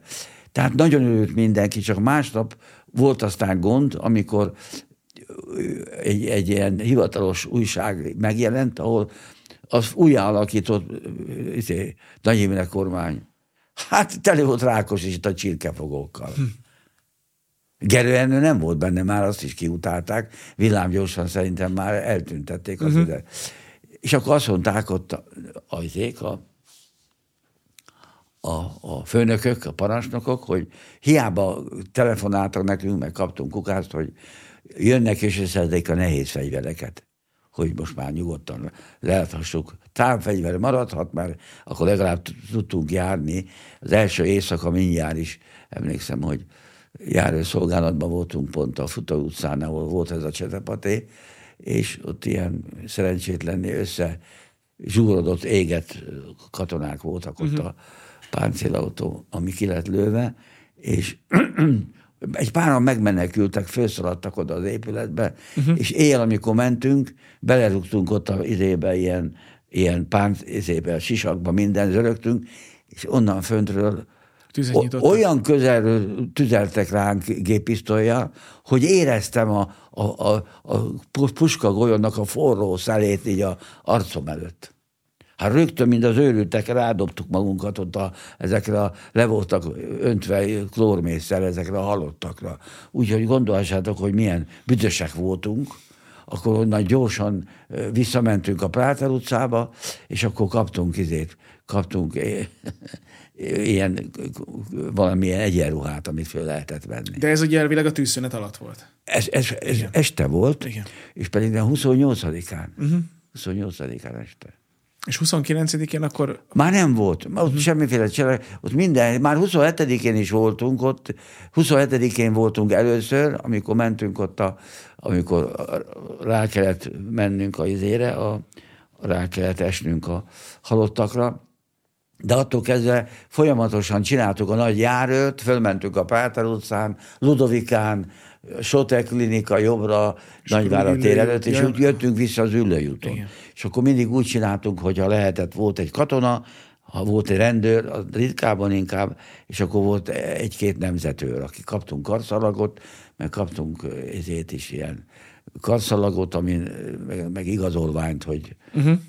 És akkor ez volt, és sajnos itt, itt nagyon komoly összetűzések voltak a parancsnokok között. Például ugye a, a, a pongász testvérek hárman voltak, nekik az volt a véleményük, hogy semmilyen fegyvert addig nem adunk le, nem hagyjuk, hogy elvigyenek, se áldjuk semmit se, golyószolokat, amíg nem kapunk rá valami biztosítékot, hogy ezek a, akik most a kormányban vannak, azok, akik már eléggé sárosak is voltak a, az előző rendszerbe, tehát a, a Rákosi rendszerbe, és ez így is volt. És ebből történt vita, vita különbség a, a Laci, aki volt az első parancsnokunk, meg a Pongrász testvérek uh-huh. között. Na most sajnos személyi viták is voltak ebből, ebből és később sajnos ennél somolyabb, komolyabb összetűzések is voltak ott. De mink erről akkor per pillanat nem nagyon vettünk észre semmit sem, mert nekünk nem az volt a feladatunk, uh-huh. hogy ott vitatkozzunk, nekünk a feladatunk, ez a két utca volt, Futó utca, ami az Ülő út, akkor a Vajdam utca, és a Práta utca egész fel az Illés utcáig. Nekünk ez volt a feladatunk, és, és ez a 30 valány ember, itt nincs mindenki rajta a csoportból, Nekünk ez volt a feladatunk, és mondjam, negyedikéig negyedikéig, amíg az újbóli támadás megtörtént hajnalba, nekünk innen csak járőszolgálatba szabadott elmentünk a tűzszolat alatt is. Sőt, egyszer volt azt hiszem, amikor messzebbre mentünk, mert kaptunk egy nyílt parancsot, hogy el kell menni a tiszk, tiszkelti kapitányságra, és próbáljuk a rendőröket rábeszélni, hogy a közbiztonság érdekében, mint szakemberek, ugye rendőrök, hát jöjjenek akkor legyen akkor egy rendőr, Persze. egy katonatiszt, meg egy polgári személy nemzetőr. Hát volt, akit meg tudtunk bízni, izé, győzni, hogy, hogy maradjon itt a kapitányságon is ügyeletbe valaki, meg a, meg a, a kerületben is, de volt, aki azt mondta, hogy ő nem, és akkor mondtak, akkor tegye le a fegyvert, meg a egyenruhát, és menjen haza. Igen. De most akkor a lányok akkor kaptak pisztolyokat.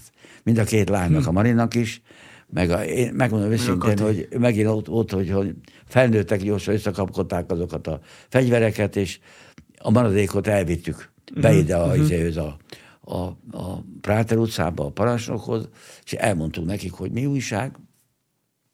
Tehát gyakorlatilag ez volt nekünk a feladatunk egészen negyedikéig. Viszont volt egy érdekes dolog, hogy bár valamit kellett a parancsnokoknak tudni, hogy itt valami támadás készül, nem is akármilyen, mert már ugye a vidékiek a állomáson azoknak folyamatosan volt ugye meg iskoláknak, Persze. ezeknek a közintézménynek volt izé, telefonjuk.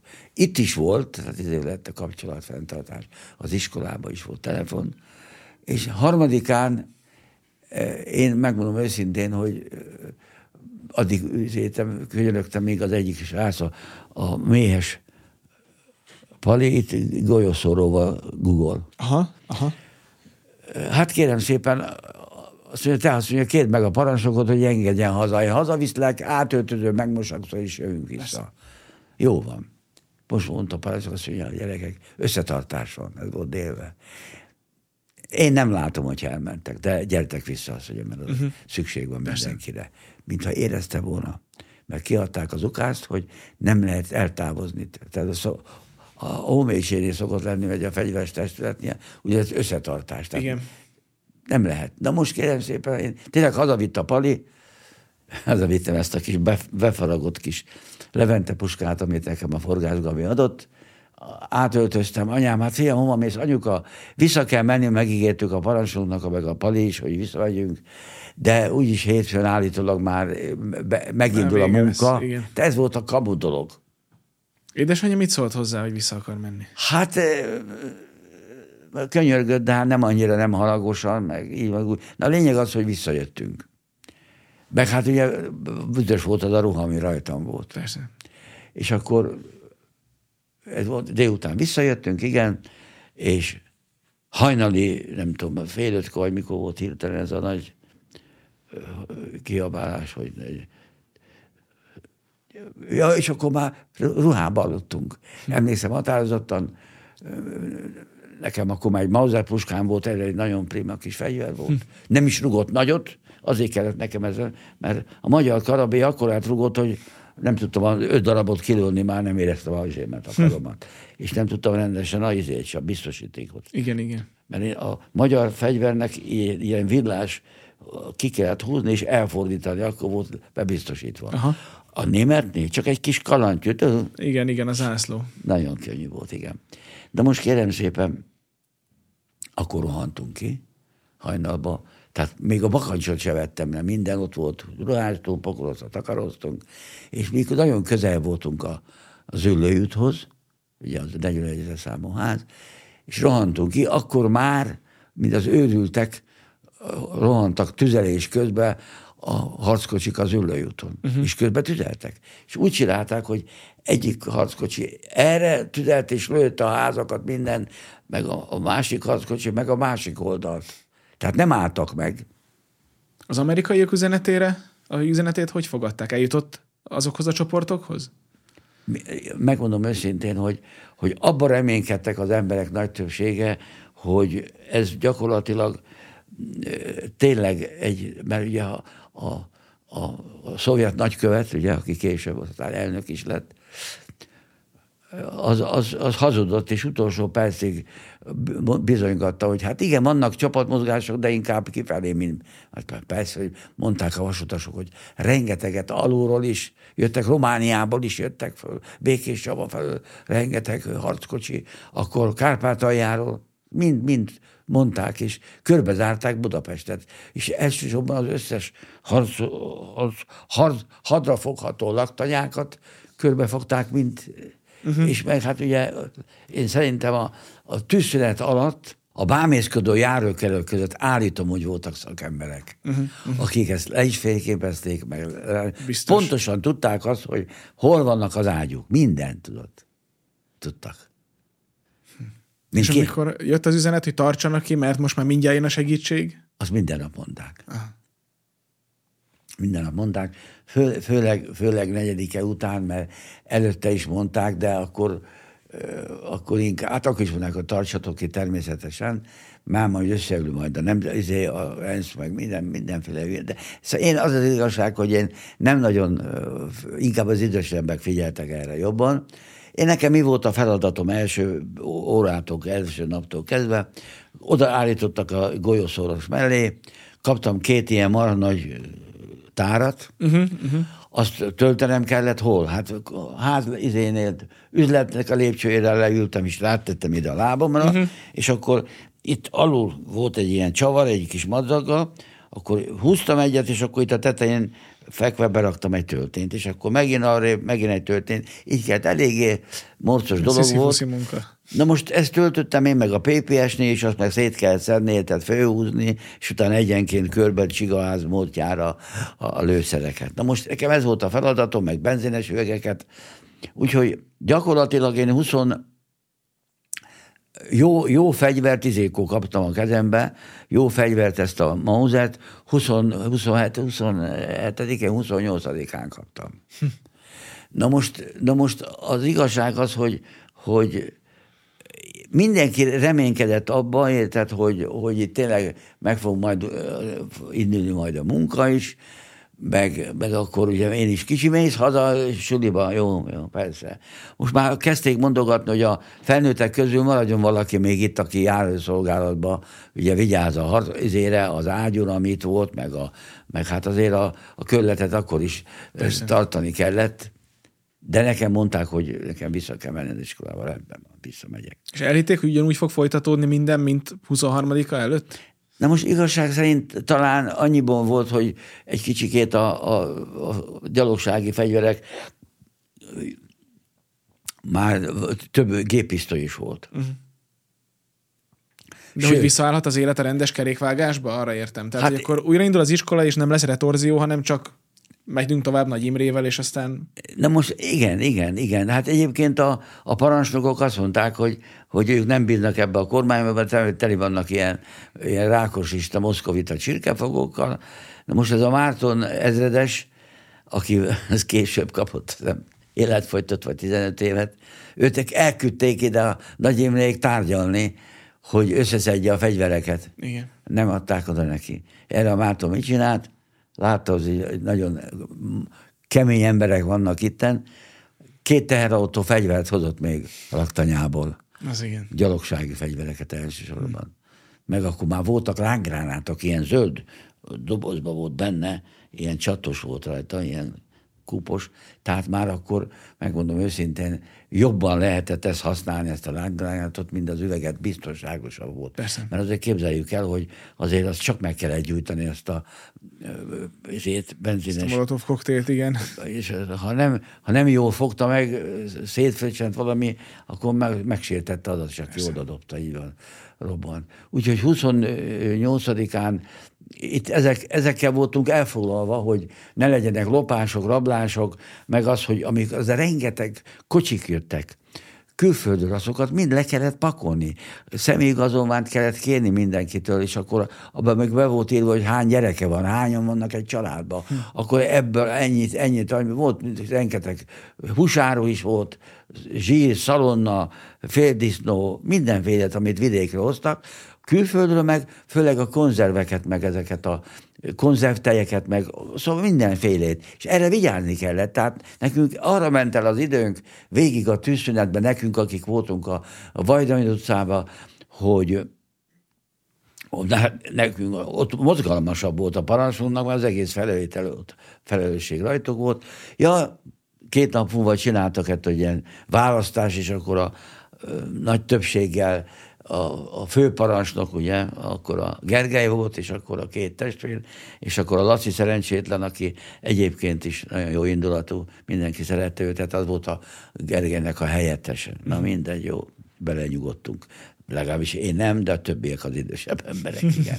Tehát mi ott voltunk, és, és csináltuk ezt a járőszolgálatot, kocsik éjjel-nappal őrizve voltak, vannak fényképek, ahol hogy pakoltuk le például a kenyeret a kocsiról, minden, tehát mi, mi azt, azt csináltuk, mert nagyon sok kocsi beállt ide, és nagyon sok kamion is jött külföldről. És ezeket is, hogyha most nem vigyáztunk volna rá, és ki volt adva az ukász, akkor Széthordják. széthordják, és többet persze, visznek, és utána persze. eladják, vagy valami is. Mi nem akartuk, azt csináltuk, hogy, hogy ezt a környéket legalább mink el tudjuk látni persze. rendesen.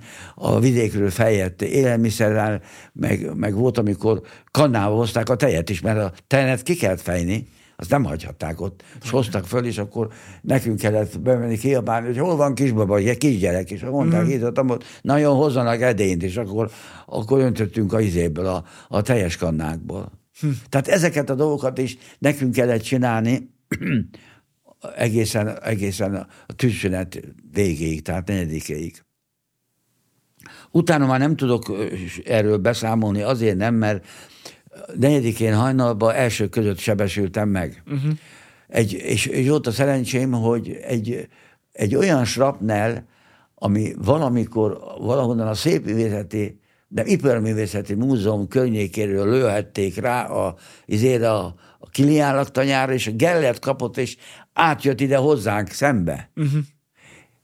Értem, és ott robbant, értem, és egy, egy darabot az hirtelen mondta a srác, meg is nézte, meleg, forró volt ott, és volt rajta még ilyen téglalmaradék is. Na most én nekem így kaptam érted ilyen szilánkokat, Aha. Anika az későbben sebesült meg, de nem itten, hanem egyen lejjebb, ott volt szintén, és akkor engem egy gyorsan elvittek a, a, a, a Corvin moziba, és elkezdték kötözgetni a fejemet, mert nagyon sok vért vesztettem, mindig állandóan. Már volt, amikor ott ültem érted a mozinak a pincéjébe, és akkor éreztem, hogy megint, megint nagyon meleg itt hátul. Tocsogott a, a nadrág tövébe a vér ott a hátamon, és akkor mondtam, hogy mert megint meleg van, és akkor jött a nővér, akkor megint kötéscserét, meg tett rá még egyet. Na, a tíz óra felé, vagy fél tíz felé, akkor nagy nehezen el tudtak vinni fel oda Illés utcához, akkor egy szemklinika volt a sarkon, egy ilyen gyors kötöző, akik elbírálták azt, hogy itt be lehet kötni, vagy kórházba vagy kell vinni innen. Na most engemet itt ki, kinyírták a fejemről a hajat, és kipucolták, és úgy döntöttek, hogy sokkal nagyobb gond van a többi, na, nagyon nehéz sebesültekkel, hogy én nekem itt maradhatnak, összekapcsolták a fejbőrömet, tettek rá kötést le, és akkor számba tettek egy gumicsövet, és akkor egy kis kávét, vagy mit adtak, azt szivogattam reggelizni, ez reggeliztem. Uh-huh. Igen ám, de dél körül, vagy egy óra körül csak bekiabált valaki, hogy gyerekek, itt vannak az oroszok a izénél, a Lodovikánál. Uh-huh. Aki tud, menjen gyorsan, mert már felszámolták ezt a kötöző helyet, ezt a kórházrészt, mert ez a kórházrész volt. Tehát jöttek lent, vagy jöttek a mostani liget felől az ülői úton végig. Igen, de az, uh-huh. valonnan ők föntről jöhettek, ja. onnan izéről, ülő irányából, uh-huh. és itt mindjárt a Ludwig után mindjárt befordultak a izébe, Illés utcába. Úgyhogy akkor gyorsan, kérem szépen, volt egy srác, akivel voltunk szintén matróz, buzos, aki sebesült de olyan szerencsésen lőtték meg itt a nyakát, hogy se izét nem kapott, se vastag eret nem kapott, se, se gerincet nem, a golyó. Valami olyan szerencséje Ez nagyon nagy szerencséje Úgyhogy mind a ketten egymást támogatva visszamentünk gyalog a izébe. Ő ment oda előre a Ráter utcához, én meg visszamentem a saját uh-huh. a 40-ben. Ott voltak a többiek, és Hát mi volt az első? Hát az volt az első, hogy hát hol a puskám? Hát a puskámat azt már valaki elvitte, mm. gondolom, más kapta meg a Mozert. Hát akkor, és akkor szép lassan próbáltok ott egy kicsikét úgy gondolkodni, most mi legyen, hogy közben még, még azért volt a csata egyébként, lőttek még az Üllei úton, Engem, engemet ott leültettek, ott a, nálunk a 41-be, aztán ezért csak arra lettem figyelmes, hogy valaki azt mondja, hogy gyerekek, adjon már valaki ide lőszert nekem, mert ez a szerencsétlen már elájult itt mellettem. Hát akkor oda mentem bekötött fejjel, és volt egy ilyen faláda volt. Uh-huh.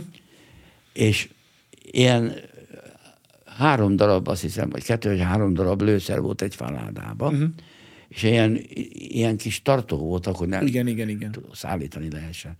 És képzeljétek el, hogy ilyen sebesülten, még, még izétem, még adogattam a lőszert a izének, a pakhoz. Annak ilyen nagy, nagy golyó volt, mint a puskatöltés, uh-huh, uh-huh. csak ilyen nagy lőszer. Az is ilyen páncéltörő volt. És Először emlékszem, hogy megszédültem, mert vérveszteség is volt, adtak ugyan vért utána nekem még ottan. Hát, meg nem volt mit enni. Majdnem ráestem a izére, a, a ládára, uh-huh. mert elszédültem. De akkor azért valahogy összeszedtem magam, és akkor adagadtam oda, és amikor bementem megint a, a lőszerémmel, az ben volt a kapun túl. Nem ott volt, az ágyú az ajtónál volt a kapuval szembe, mi segítettük, amikor felállítottak, hogy a, a két támaszkodó ilyen villa, annak kell csinálni egy kis lukat, hogy tudjon betáll... hátra. Hát persze, ne, ne lökje hátra. és kérem szépen, egyszer csak marha nagy, izé, marha nagy robbanás, amikor mentem be lőszeré megint. Marha nagy robbanás, és kérem szépen, bejött egy, harcko, egy harckocsi a következővel.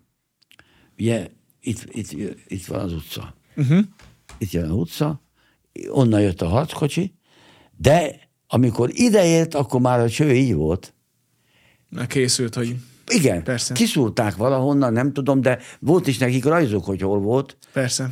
És kérlek szépen, a izét, abban a pillanatban, amikor beért, megint úgy volt, ami a izénél volt, a futó utcánál. Az marad életben, illetve aki előbb lő. És abban a pillanatban kérlek szépen ezt a pakot is kilőtték. De nem jött be a harckocsi megint. Ki- ki- Kilőtt a, izé, a pakot, és eltűnt onnan. Tehát a harckocsi. negyedikén- Persze. Nem negyedik- tudta, hogy van-e másik. Negyedikén délután volt. De hát akkor másodperceken múlt János bácsi Igen, élete. igen. Úgyhogy szerencsém az volt, hogy bementem a lőszerére az, a kapu alá be az udvarba. Uh-huh, Marnai robbanás volt. Na most akkor kérem szépen, érdekes módon, hogy amikor elkezdett ilyen, ilyen nagyon, hogy mondjam, már úgy, hát nem azt mondtam, hogy sötét, de, de már akkor úgy lehetett hányra, négy óra, uh-huh. öt óra. Szép lassan eltűntek az oroszok, a harckocsik. Eltűntek. Uh-huh. Már nem voltak ott. Viszont még a Nagyváradon, Na- Nagyvárad tér fölött, tehát a Népligetnél be voltak ásva ezek a, izék, ezek a gránátvetők. Abból még időnként egyet-egyet lőtek, meg a Geléthegyről is. Tehát, mert sötétben már nem volt. Persze. Minden, minden nap, amikor elkezdett sötétedni, az oroszok eltűntek a ülőjútról. Uh-huh. Mert uh-huh. egyébként még világosban is könnyű céltáblák voltak Persze. ezeknek az ágyuknak. Tehát ak- akkor azt mondtának, hogy na, akkor mostan kérem szépen, ja, akkor átmentünk kajáért, amikor már lehetett, megint átmentem, azt valaki, azt hiszem, igen, azt hiszem egy hölgy, Kati vagy valaki jött, megint átmentünk, és akkor ott a len a pincébe, akkor azt mondja nekem, a, izé, a, aki ott a, adta a hideg ételt, meg kenyeret, meg húst, meg, ez- meg mindenféle konzerveket, meg izét, ilyen uh-huh. konzervtejet. Azt mondta, te gyerek, hát hogy nézel ki, ezt tiszta vér vagy. Hát mondom, mit csináljak? Na várj, azt mondja, akkor gyere majd vissza. És akkor visszamentem, és azt mondja, nézzünk neked egy kabátot legalább. Nadrág az jó volt, csak a, ugye oda Mert ment- átázott addigra a kabát. Tisztán, igen, igen. Mm. Hát igen, ám, de nagy baj volt, mert én gyerek, kis gyerek, vékony gyerek voltam, akármilyen kabátot nekem odahozott, érted, ilyen Az zakot, lógott. a nagy kabátnak Persze. volt jó. Hát az, hogy ez így nem jó, akkor képzeljétek el, hogy egy ilyen női zakót hoztak nekem, de ahhoz adtak egy nadrágot is, egy női izét, nadrágot, ilyen, azt hiszem, uh-huh. rendőr volt, igen. Akkor, na, akkor azt mondja, hogy fegyvered, de mi van? Mondom, nem tudom, hol van, mert eh, akkor idehoztak sebesül, utána eltűnt a, izém, a, a puskám. Jó van, azt mondja, akkor menjél hátra, és volt PPSG pisztoly. Uh-huh. Tiszta zsír volt, akkor adott három tárat, adott azt mondja egy PPS-t, és akkor kérem szépen meg ezt a ruhát adták. Igen. Meg egy ántán sziató, mert azt a két izét, azt a két tartaléktárat, azt egy ilyen vászon táskába volt, azt ugye rá kellett akasztani Igen. a, izére, a, a ántáncéra. De most akkor átmentem ottan, nekiálltam szépen szétpakolni, de már lőszer volt, azt kipucoltam a izét rendesen a, a, a zsírtól, mindentől, összeraktuk. Na, amikor nagy nehezen kész volt minden, szembe volt egy, tüzé, egy tüzéptelep ott a, a mi kapunkkal szembe, ahol kipróbáltam a puskákat a pincébe. Ö, akkor kérem szépen, mondom, akkor kipróbálom, hogy, hogy, hogy lő, és egyesre váltottam, sorozat, jó, kész, el volt intézve. Visszajövök, egyszer csak már akkor megkajáltunk, azt mondja a, a, a parancsnok, hogy jött valaki, hogy át kell menni a Korvinba, uh-huh. a főnökhöz. Átmennek, és akkor jött vissza a kiskás, és mondta, gyerekek, a Royal szálló telefonált segítségért, mert az oroszok támadásra készülnek. Mondom neki, hát itt már nincs is már orosz. Uh-huh. Eltűntek a francba. Itt csend is volt, egy-egy robbanást még lehetett néha hallani, egy akna robbanást. Hát akkor most mi legyen? Azt mondja, hát én vagyunk 30 vagy 35-en, hát legalább egy 10-15 embert kell adni, golyószórót, meg, meg kézi fegyvereket, meg, meg, akkor már volt 6-8 darab PPS a, a, a csoportnak.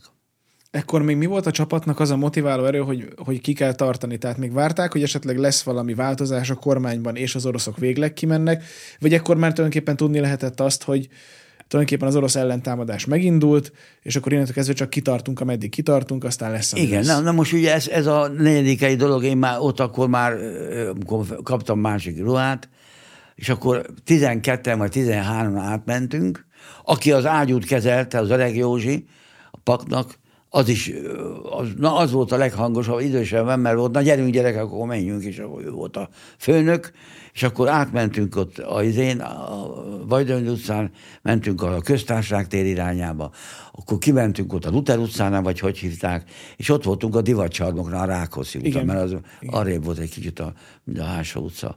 És me, meglátott a izé, meglátott a, a a parancsnokot ott a divatcsarnoknál. Azt mondja, te gyerek, meg vagytok őrülve.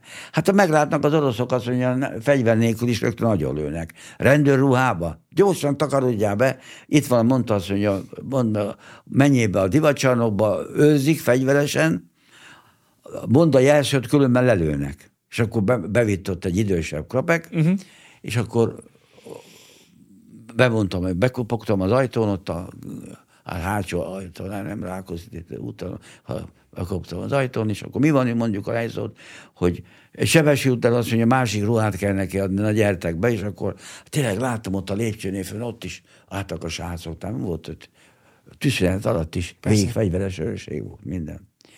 És akkor, akkor kaptam egy kabátot, kaptam egy nadrágot, de az a kabát az, az, az ilyen bőrkabát volt. Uh-huh. Bőrkabát volt, és akkor kaptam egy nadrágot, meg kaptam egy izét, egy ilyen valamilyen ilyen pulóverszerű volt, és akkor arra föl tudtam tenni ugyanúgy a izét, cipőm az jó volt, hm. és akkor kicsit a nadrágot föl kellett hajtani, alul fölül, és akkor úgy meg, és akkor avval tovább mentünk a Royálszá, be a Hása utcán keresztül, be a Royálszáról. Akkor ismertem meg, hogy Jézus Mária, itt voltunk a, a, a, a pisztolyér, amikor itt voltam este, éjjel. Igen. Megismertem, ott volt a főposta is.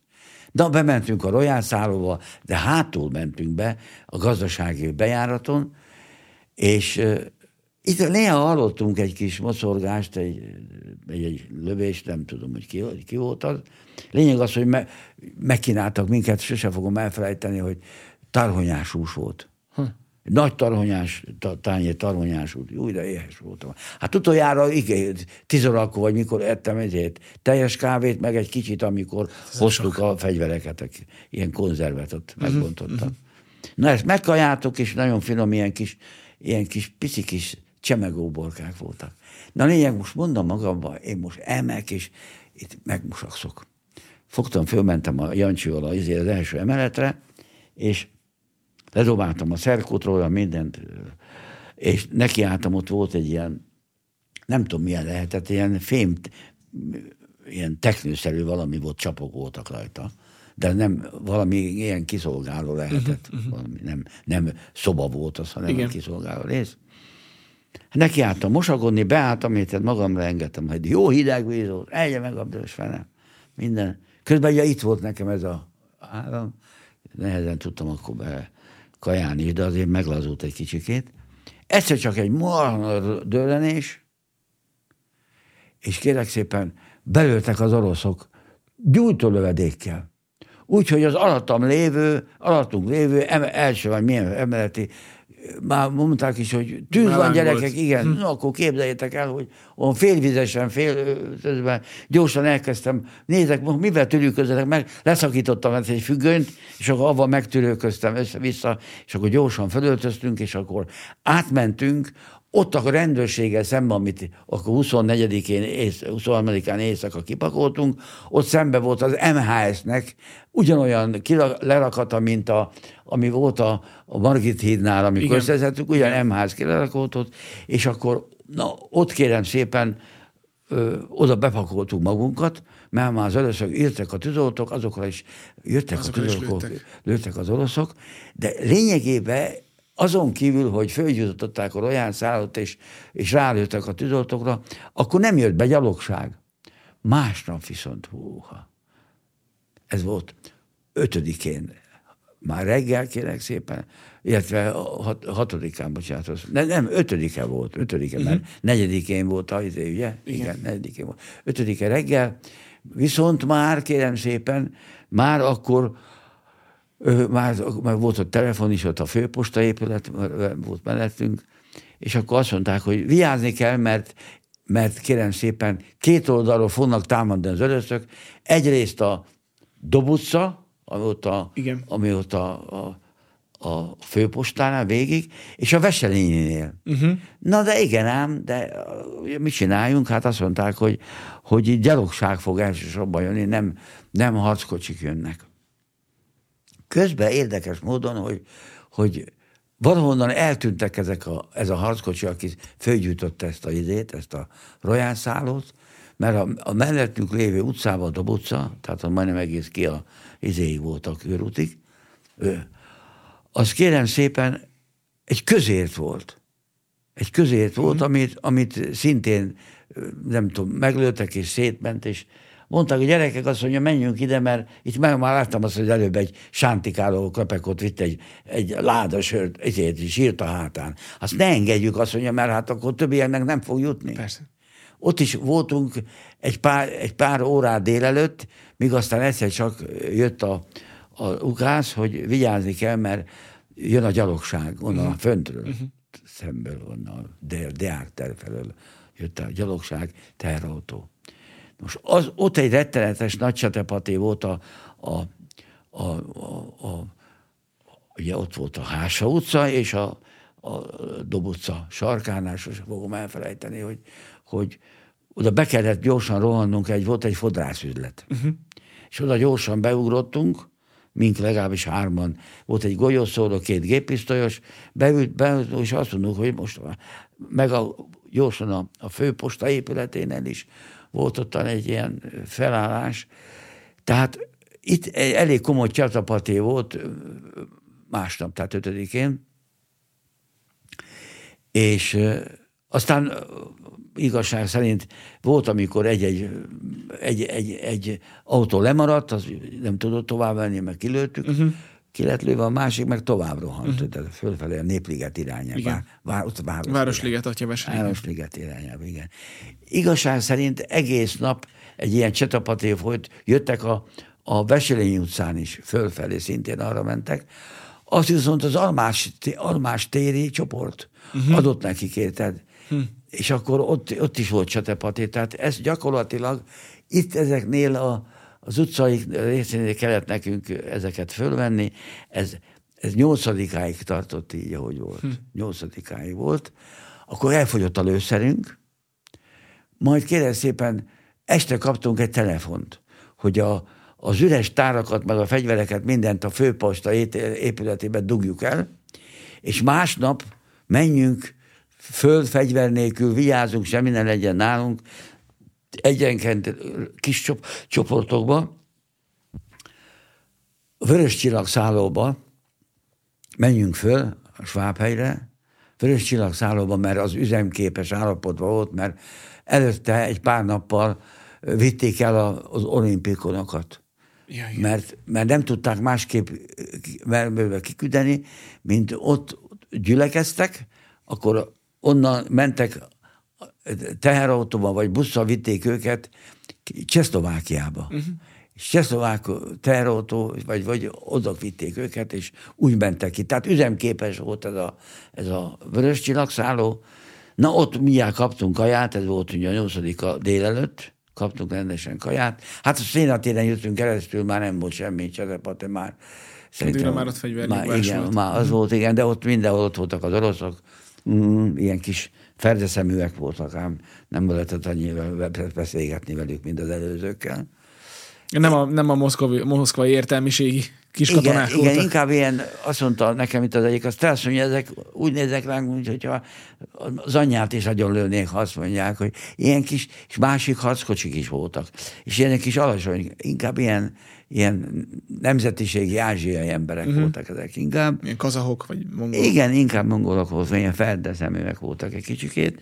Na a lényeg az volt, hogy, hogy fölmentünk, és ott a, a parancsnok a Steiner volt, aki előbb már fönn volt, mint mink, aki ott volt a, a rojászállónak a parancsnoka. Hát csórók voltunk, egy karabét kapott mindenki, meg kaptunk két szánkol lőszert, ilyen, ilyen, tudod, ilyen töltő szánkom volt rajta, és be kellett nyomni, és akkor a szánkot ki lehetett dobni belőle. Na de hát ez volt, szegény ember vízzel főz, ugye? És akkor azt mondták, nekünk az a feladatunk most itt fönt, hogy van egy rádióállomás.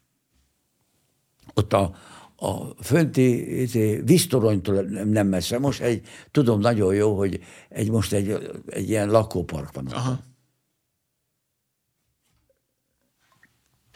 Elmagyarázta a parancsnok, hogy két, innen, innen tartsák a, a összekötetést, a kis katonák vannak hárman, és azokra kell nekünk vigyázni, meg innen kell nekik hordani oda a kaját, innen a konyháról, a, a, azért, a vörös csillagszáról. Tehát hiába nem lőttek az oroszok, azért itt még lehetett tudni, hogy esetleg...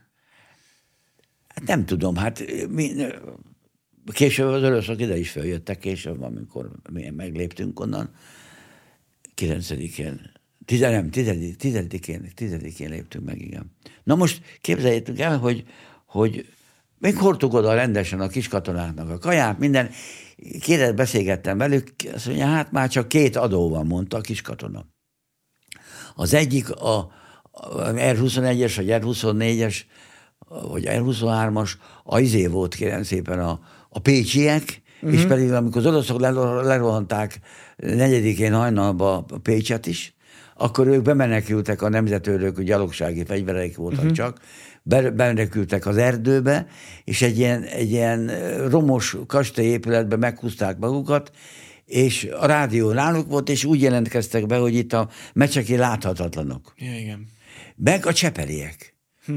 A csepeliek, az, azok jelentkeztek be még, mondták, hogy itt voltak támadások a, a, a, izé, a mi az Isten felől, a, a híd felől, de azt mondja, hát nem, de kilőttek két, nem tudom milyen tajarotot, meg egy harckocsit, mindjárt az oroszok nem mentek tovább, hanem megkerülték őket, és Sziget Szent Miklós felől? Ott Aha. átjöttek ilyen deszantos alakulatok, és onnan jöttek ide, be a, a belvárosba, Cseperre. Őket. Igen, igen, igen. Most igen. ők, ők azt hiszem 12-én, vagy mikor, vagy 10-én, vagy 10-én, vagy hanyadikán elhallgatott de pontosan nem tudom, mert, mert amikor még azt hiszem 11-én mentünk oda a kajával, már a kiskatonák már nem voltak ott egy se.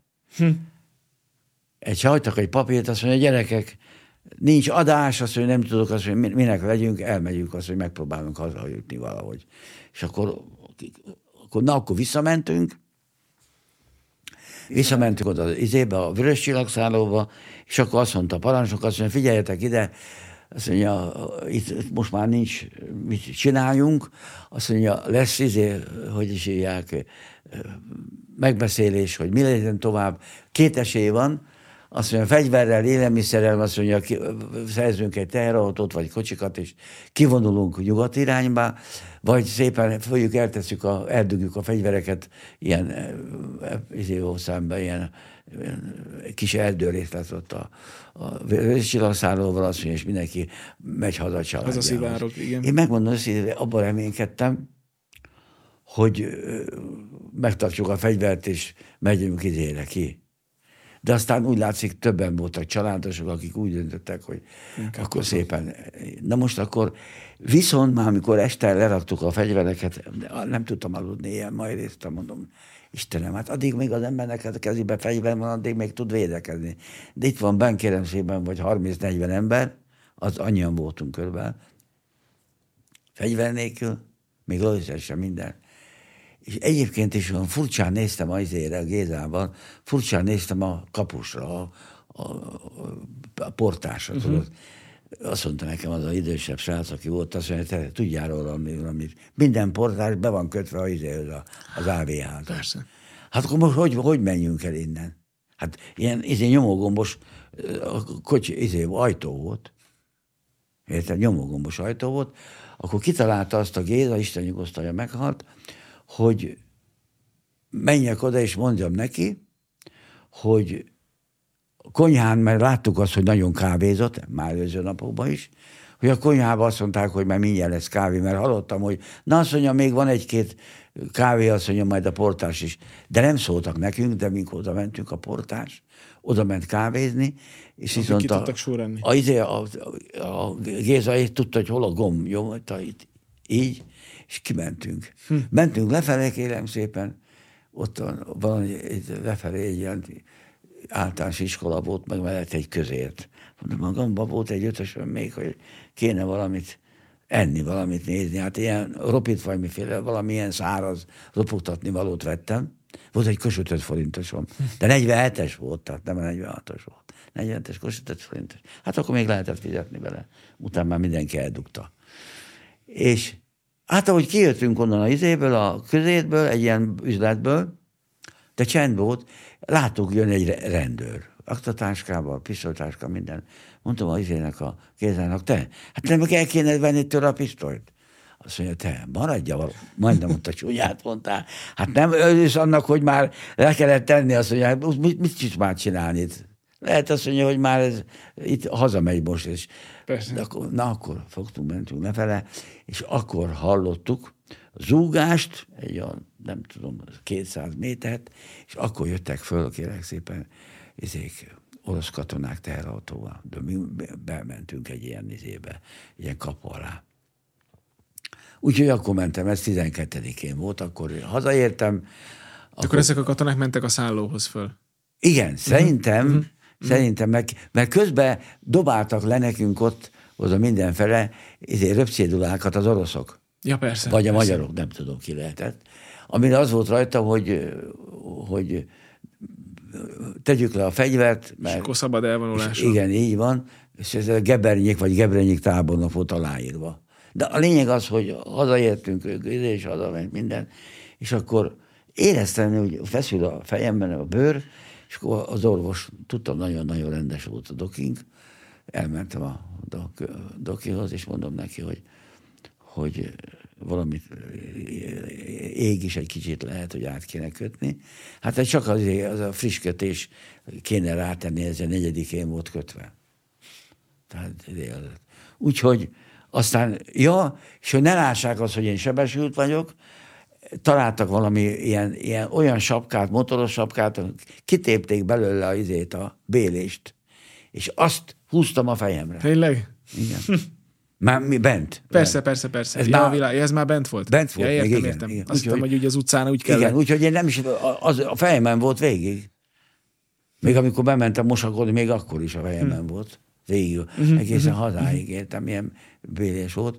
És akkor szépen megcsinálta, az öreg kipucolta, még azt mondja, mikor, hát mondom neki, hogy negyedikén este. Na, azt mondja, az már régen volt. És akkor fogta, kiszedte, volt már a ilyen, ilyen csipeszekkel kiszedte ezeket a, a, a, ilyen rugós izé volt, ilyen, hogy mondták, hát ilyen, ilyen, ilyen nem, nem varták, uh-huh. hanem ilyen Ja, kap, kapcsokat. kapocs volt, igen. És akkor azt kifertőtlenítette, és kaptam egy kisebb lapos kötést, és akkor azt ugyanúgy a fejemre húztam. Tehát gyakorlatilag nekem ugye ez volt a utolsó, amikor anyám nem is látta egyébként, mert akkor sírt volna, mi egyenesen izébe mentem a mi az Istenbe, orvosi rendelőbe. Ja. És onnantól mikor került haza? De most Pestről? Igen. Hát 12-én. De akkor már akkor még visszapomáz. Igen, igen, igen. Akkor elmentem az édesanyámékhoz, aztán átöltöztetett, igen. Megmosott, megfürdetett, minden. És mi volt az út onnan a hatóságok kezébe? Tehát elültek a fegyverek, kész, mindenki megnyugodott. De most ig- ig- igazság szerint, igazság szerint ö, tudni kell azt, hogy már azt hiszem hatodikán vagy hetedikén, november 6-án vagy 7-én már megalakult a budai karatalmi ezred. Igen. Ez R csoport. Ezek, ezek majdnem mind különböző ilyen érdekes módon különböző egyenruhában voltak, nem egységes egyenruhában voltak. Katonák voltak, de egyiknek volt, nem tudom, páncélos, izé, ezek mind ilyen kamu dolgok. Persze. Ezek mind háborúsok voltak. Uh-huh. És Pomázra is jött egy, emlékszem, a, a, a pomázi rendőrösnek a, a nagy szobáját elirakták vaságyakkal, és innen jártak éjszaka begyűjteni embereket a, a pufajkások. Éjjel. Nappal nem, éjjel. És egyszer csak kopogtattak a családi nem, ház ajtaján? Nem, nem, nem, nem, nem, nem, nem. Hanem, hanem az volt a szerencsém, hogy Pomázon érdekes módon, hogy, hogy először a pomázi nemzetőröket kapcsolták le, izékor, január, január, januárba. Uh-huh, uh-huh. És azokat tartóztatták le, és azokat ítélték halára, és kettőt felakasztottak mindjárt. De a nemzetőrök még mindig tartották a, a rendőrökkel vegyesen a járőrszolgálatot. Aha, de érdekes. És a, a rendőröknek a sapkáján mindenhol megszüntették a régi vörös csillagot, hanem Kossuth Cimer volt. Uh-huh. Téve ilyen műanyagból festett Kossuth Cimer volt. Tehát ilyen várakozó álláspontok voltak, mert akkor még voltak tüntetések, például még elmentem én is a, a, a, a, a decemberi üzére, november, november 1-ére, december. Tehát december, igen, igen, igen, igen. Arra, hogy, hogy a halottak napját. Igen. Elsőjét, amikor volt ugye a halottak napja. Aztán, de akkor már csak néma tüntetés volt Pomázon is, csak egy, egy gyertya, itt Pesten is, minden országosan. Hm. Akkor még a nemzetőrök állták izét, a diszőséget a, a izénél is, a, a emlékműnél. Majd amikor aztán szép lassan, nem kapkodva leszerelték a, azért a, aki, egyébként voltak olyan nemzetőrök, aki elment rendőrnek. És bevették? Igen és még úgy ment el nyugdíjba is. Hm. Olyan sokáig volt az egyik rendőr, de kapus volt. Hm. Én kulcsos rendőr volt, de, de, de volt, aki aztán nem vették be, mert, mert nem, nem, nem felelt meg a, a, a nem tudom, túl, túl koros volt már nemzetőr, csak a fiatalok az, azon. Ellenük hogy, hogy nem indult eljárás? Ki ellen? Hát azok, akik, azok ellen a nemzetőrök akik beálltak a rendőrségbe. Csak Őket nem az, keresték? Nem. Az, az, az eljárás az úgy történt, hogy amikor ugye az oroszok egyszer már voltak itt a faluban 12-én, és összeszedték azokat a fegyvereket, egy harckocsi, ami szolgálton kívül volt a parancsnokságon. De a többieket hagyták. Viszont a parancsnokot, mint, mint úgy szokták mondani, akire hallgatnak az emberek, a parancsnokot letartóztatták valamikor decemberbe, a parancsnokot, a zsigát, és csináltak nála házkutatást, és elvitték kis tartsára. Aha. Tehát semmi nem volt akkor még. Igen ám, csak az volt a helyzet, hogy, hogy később, később tudtuk meg nagyon sokára, csak azután, mióta hazajöttem a börtönből, előtte nem tudtunk meg semmit se, hogy a többiek csinálták azért a, a, a járószolgálatot, mentek arra ki egész csobánkáig, jobbba barra, nem, a kutya nem szólt hozzá, uh-huh. rendőrökkel együtt. És a maradék fegyver, ami volt a ütegállásnál, meg gépuskák, minden, azt a parancsnok fogta, és teherautóval fölvitték, és ott ilyen futóáróban, ami volt az haszkocsi ütegállásnál, ott bedobálták és eltemették, kész. Uh-huh. Na most itt történt a probléma, hogy ebből csináltak ők egy, or, egy országos pert. Ez volt a, az legelső koncepciós per, ahol a ártatlanul embereket megrágalmaztak és kivégeztek nemzetőröket. Uh-huh. Ötöt letartóztattak, és abból kettőt felakasztottak a másik három életfogyót kapott, a többi meg szolgálatba jár uh-huh. továbbra is. Ez volt januárban, uh-huh. ez a tárgyalás nap. Kérem szépen, úgy történt a dolog, hogy a igazgató bácsi, az a Zsigának volt a nagy bácsikája, az nagyon sajnálta a testvérének a gyereke volt a zsiga, a kis tartsám volt. Hogy most valahogy segítsen neki, megtudta azt, hogy itt, izéket, itt hogy is hívják, a fegyvereket ezt eltüntették, uh-huh. és fönt bedobták az árokba, elföldelték.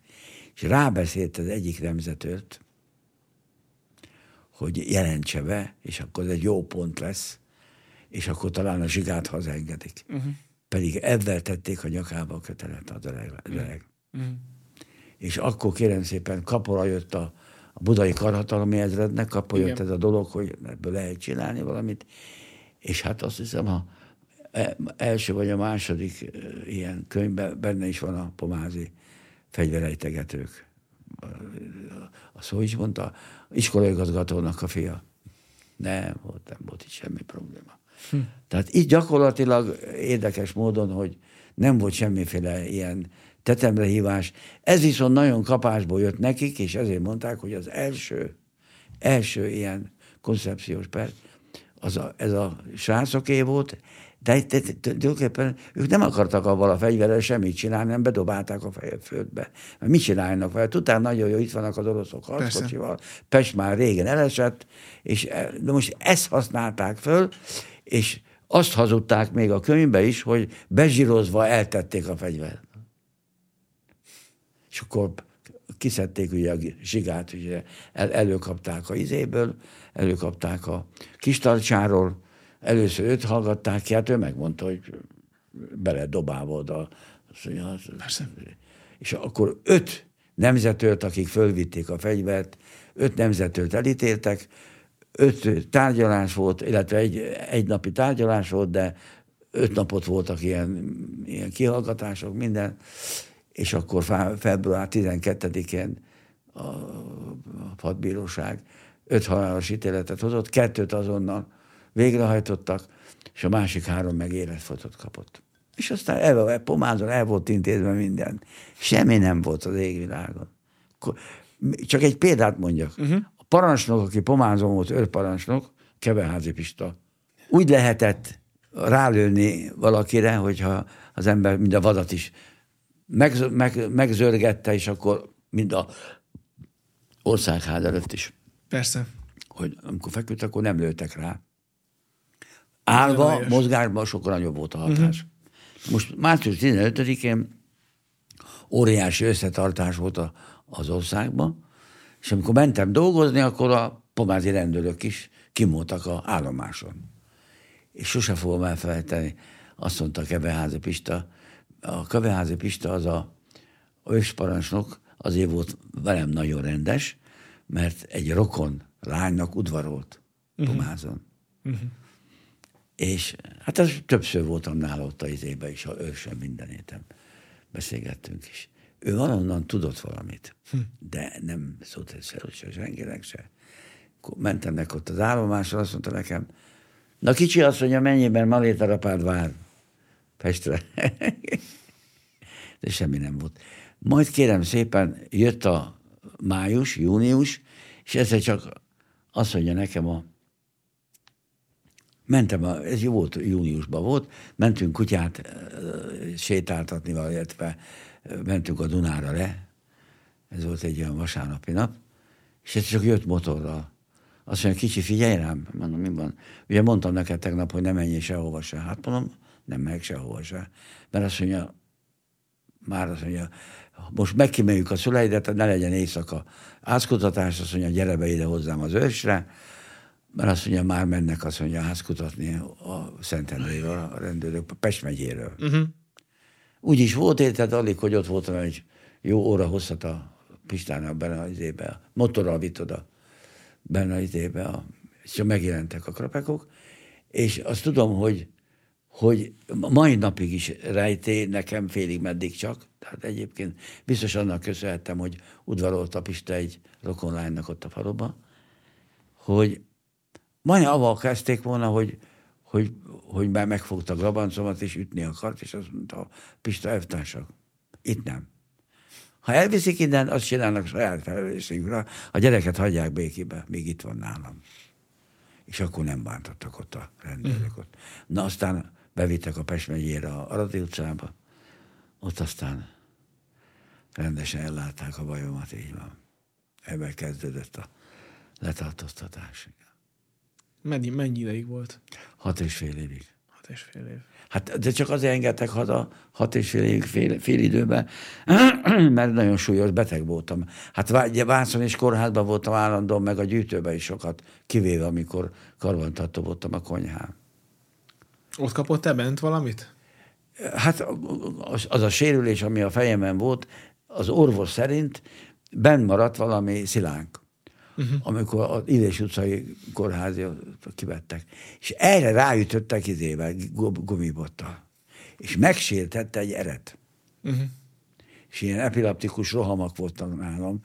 Ez egészen másfél éven keresztül, vagyis az annyit jelent, hogy elkezdődött ez az epileptikus roham Vácon, 59-ben, igen, 59-ben, és tartotta, 60. május 5-én voltam utoljára elájulva. Május 5-én. Mert utána már vittek a kórházból, vittek vász, izére, gyűjtőbe. És ott kaptam nagyon komoly, kemény, kemény kezelést, 40 kilóra le voltam fogyva, kaptam ilyen inekciókat, minden, és akkor bevittek oda a van egy országos megfigyelő kórház, uh-huh. ahol, ahol most már csak köztörvényes bűnözőket tesznek oda, mint ez a rendőrgyilkos, aki volt. Igen, igen, igen. Ezt is ott vizsgálták meg, igen. Na most ott voltam hat hónapig hm. ebbe a kórházi részbe. Nagyon jó, nagyon jó gyógyszereket kaptam, szertánt, fedánt, ezt, ezt, azt meg, meg ilyen erősítőket. Az a helyzet, hogy utána 61-be elkerültem onnan, 61-be elkerültem onnan, és akkor kérem szépen egy darabig átmeneti állapotnak a templomba tónacipőket a Susterájba, uh-huh. ahol papok voltak. Uh-huh. Papok voltak. A, te, a régi templomban ilyen cipészműhely volt. Na most onnan aztán 61 nyarán kiválasztottak a konyhára két-három embert, és úgy látszik, az én pofám szimpatikus volt, mert, mert félreállítottak azt mondja, mi a foglalkozása, mondom neki, hogy micsoda épületgépészet. Na azt mondja, az jó lesz, és akkor átvittek a konyhára, egészen 63. októberig ott voltam. Hm. Jó, fölhíztak, nagyon jó, föl, fölhízlaltak, úgyhogy és egyes anyám tudta nagyon jó, hogy nekem nagyon súlyos problémáim voltak, és ez, ugye akták minden rajta voltak a, a, a, a váci papírokon, és amikor nem engedtek haza, ugye mert volt a nagy amnestia, Igen. tőlünk innen, aki be, le volt tartóztatva, az, azokat hazaengedtek. Uh-huh. De engem nem engedtek az a fiatalkorút. Meg Anikát se, ugye, onnan. Igen. Hanem, hanem anyám akkor gyorsan valaki biztatta, minden, minden pomázi otthon volt a börtönből. Akiket alára ítéltek, azok is. Hm. Az anyám a sírva mondta, hogy hát egyáltalán él még a fiam. Hát azt mondja, a felnőtt embereket hazaengedik, a gyereket meg nem. Igen ám, de ezek a felnőtt embereknél egy puskalövés nem volt pomázon. Nem volt. Akik ben voltak a börtönben. Vagy felakasztották, vagy hazaengedték. Hát ugye hármat felakasztottak, egy igen, a, igen. Cimer Tibit az a, a szénatéren volt, a bányászbrigádba, és a többieket meg hazaengedték, és akkor anyám ráveszélték, adott be egy izét, egy kegyelmi kérvényt, és akkor valaki úgy látszik, utána nézett, hogy tényleg milyen problémám van, és akkor októberben hazaengedtek, de abban a pillanatban beutaltak a izébe, Honvéd kórházba vizsgálatra, uh-huh.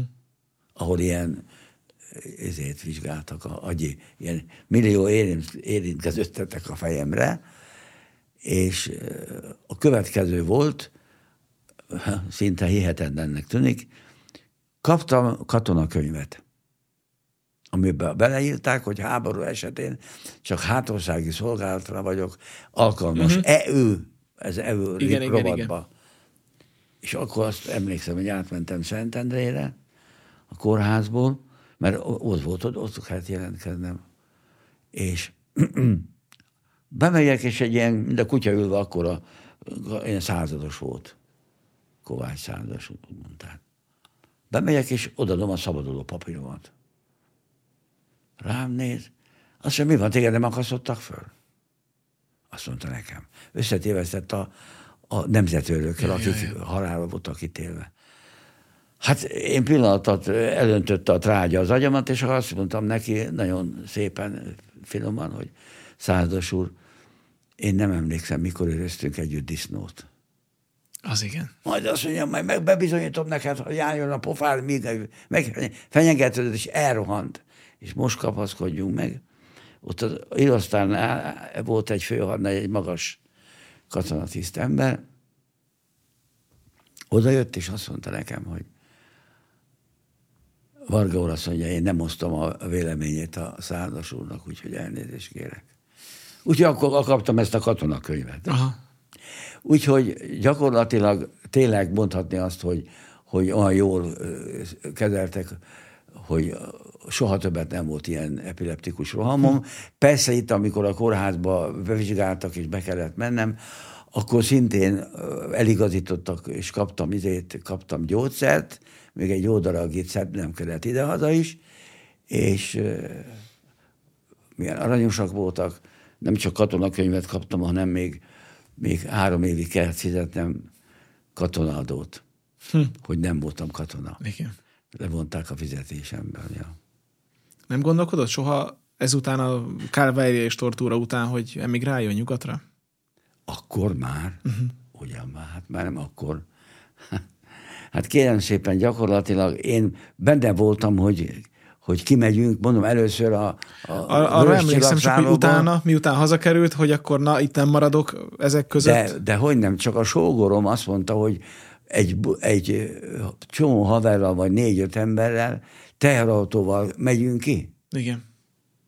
És én akkor azért nem mondtam mással nem meg, melyik mással. Anyám közben sírt, hogy nem menjék ki, kisfiam, most már tudtál kicsit dolgozgatni, maszakolni. Három kis testvéred itt van, azokat tudnál segíteni, meg anyádat mondom neki, anyám, hát jobb lenne elmenni, mert előbb-utóbb úgyis kiszúrnak. Uh-huh. De el tudnak azt mondja, szét van lőve az ország, meg Budapest, hogy fognak a gyerekkel foglalkozni, mondta az édesanyám. Aztán csak foglalkoztak. És ezért csak gyanús volt nekem a dolog, február, jött ugye december, február, január, mondom neki, a Matyinak, te mondom, Matyi, mi van, nem megyünk ki? Ha már ki kellett volna menni, most már lassan már egyre másra bemondja a rádió, hogy elkapják az embereket a határnál. Azt mondja, nem lehet a Marival menni, mert terhes a nővérem. Akkor már nem mentünk ki, tehát így itt maradtam. És akkor utána már, miután a börtönnek vége volt, utána már nem is, nem is akart menni. Ugyan már, hát nem mm. lehetett, és nem is próbálkoztam. Mm. Uh-huh. Nem is próbálkoztam. Hát megmaradt nekem még a hat és fél év, hát hogyha én valamit csinálok, és elkapnak. Akkor De elég, hogyha följelentenek, uh-huh. hogy ki akarok menni, meg akarok lógni. Kész. Uh-huh. Hát én 80-ban kaptam legelőször útlevelet, uh-huh. hogy kimenjek az öcsköszhöz. Súlyos beteg volt. Nehéz volt munkát találni egyébként? Nem. Azonnal megcsináltak a munkakönyvemet ott a keletinél, és én visszamentem a saját cégemhez, ahol inas voltam. Hm az egy, megér egy misét. Elmondjam, kérem szépen, hogy emlékeztem, hogy ki volt a inas felelős, egy személyzeti osztálynak a, a vezetője volt, és bementem a céghez hozzánk. Már akkor volt munkakönyvem.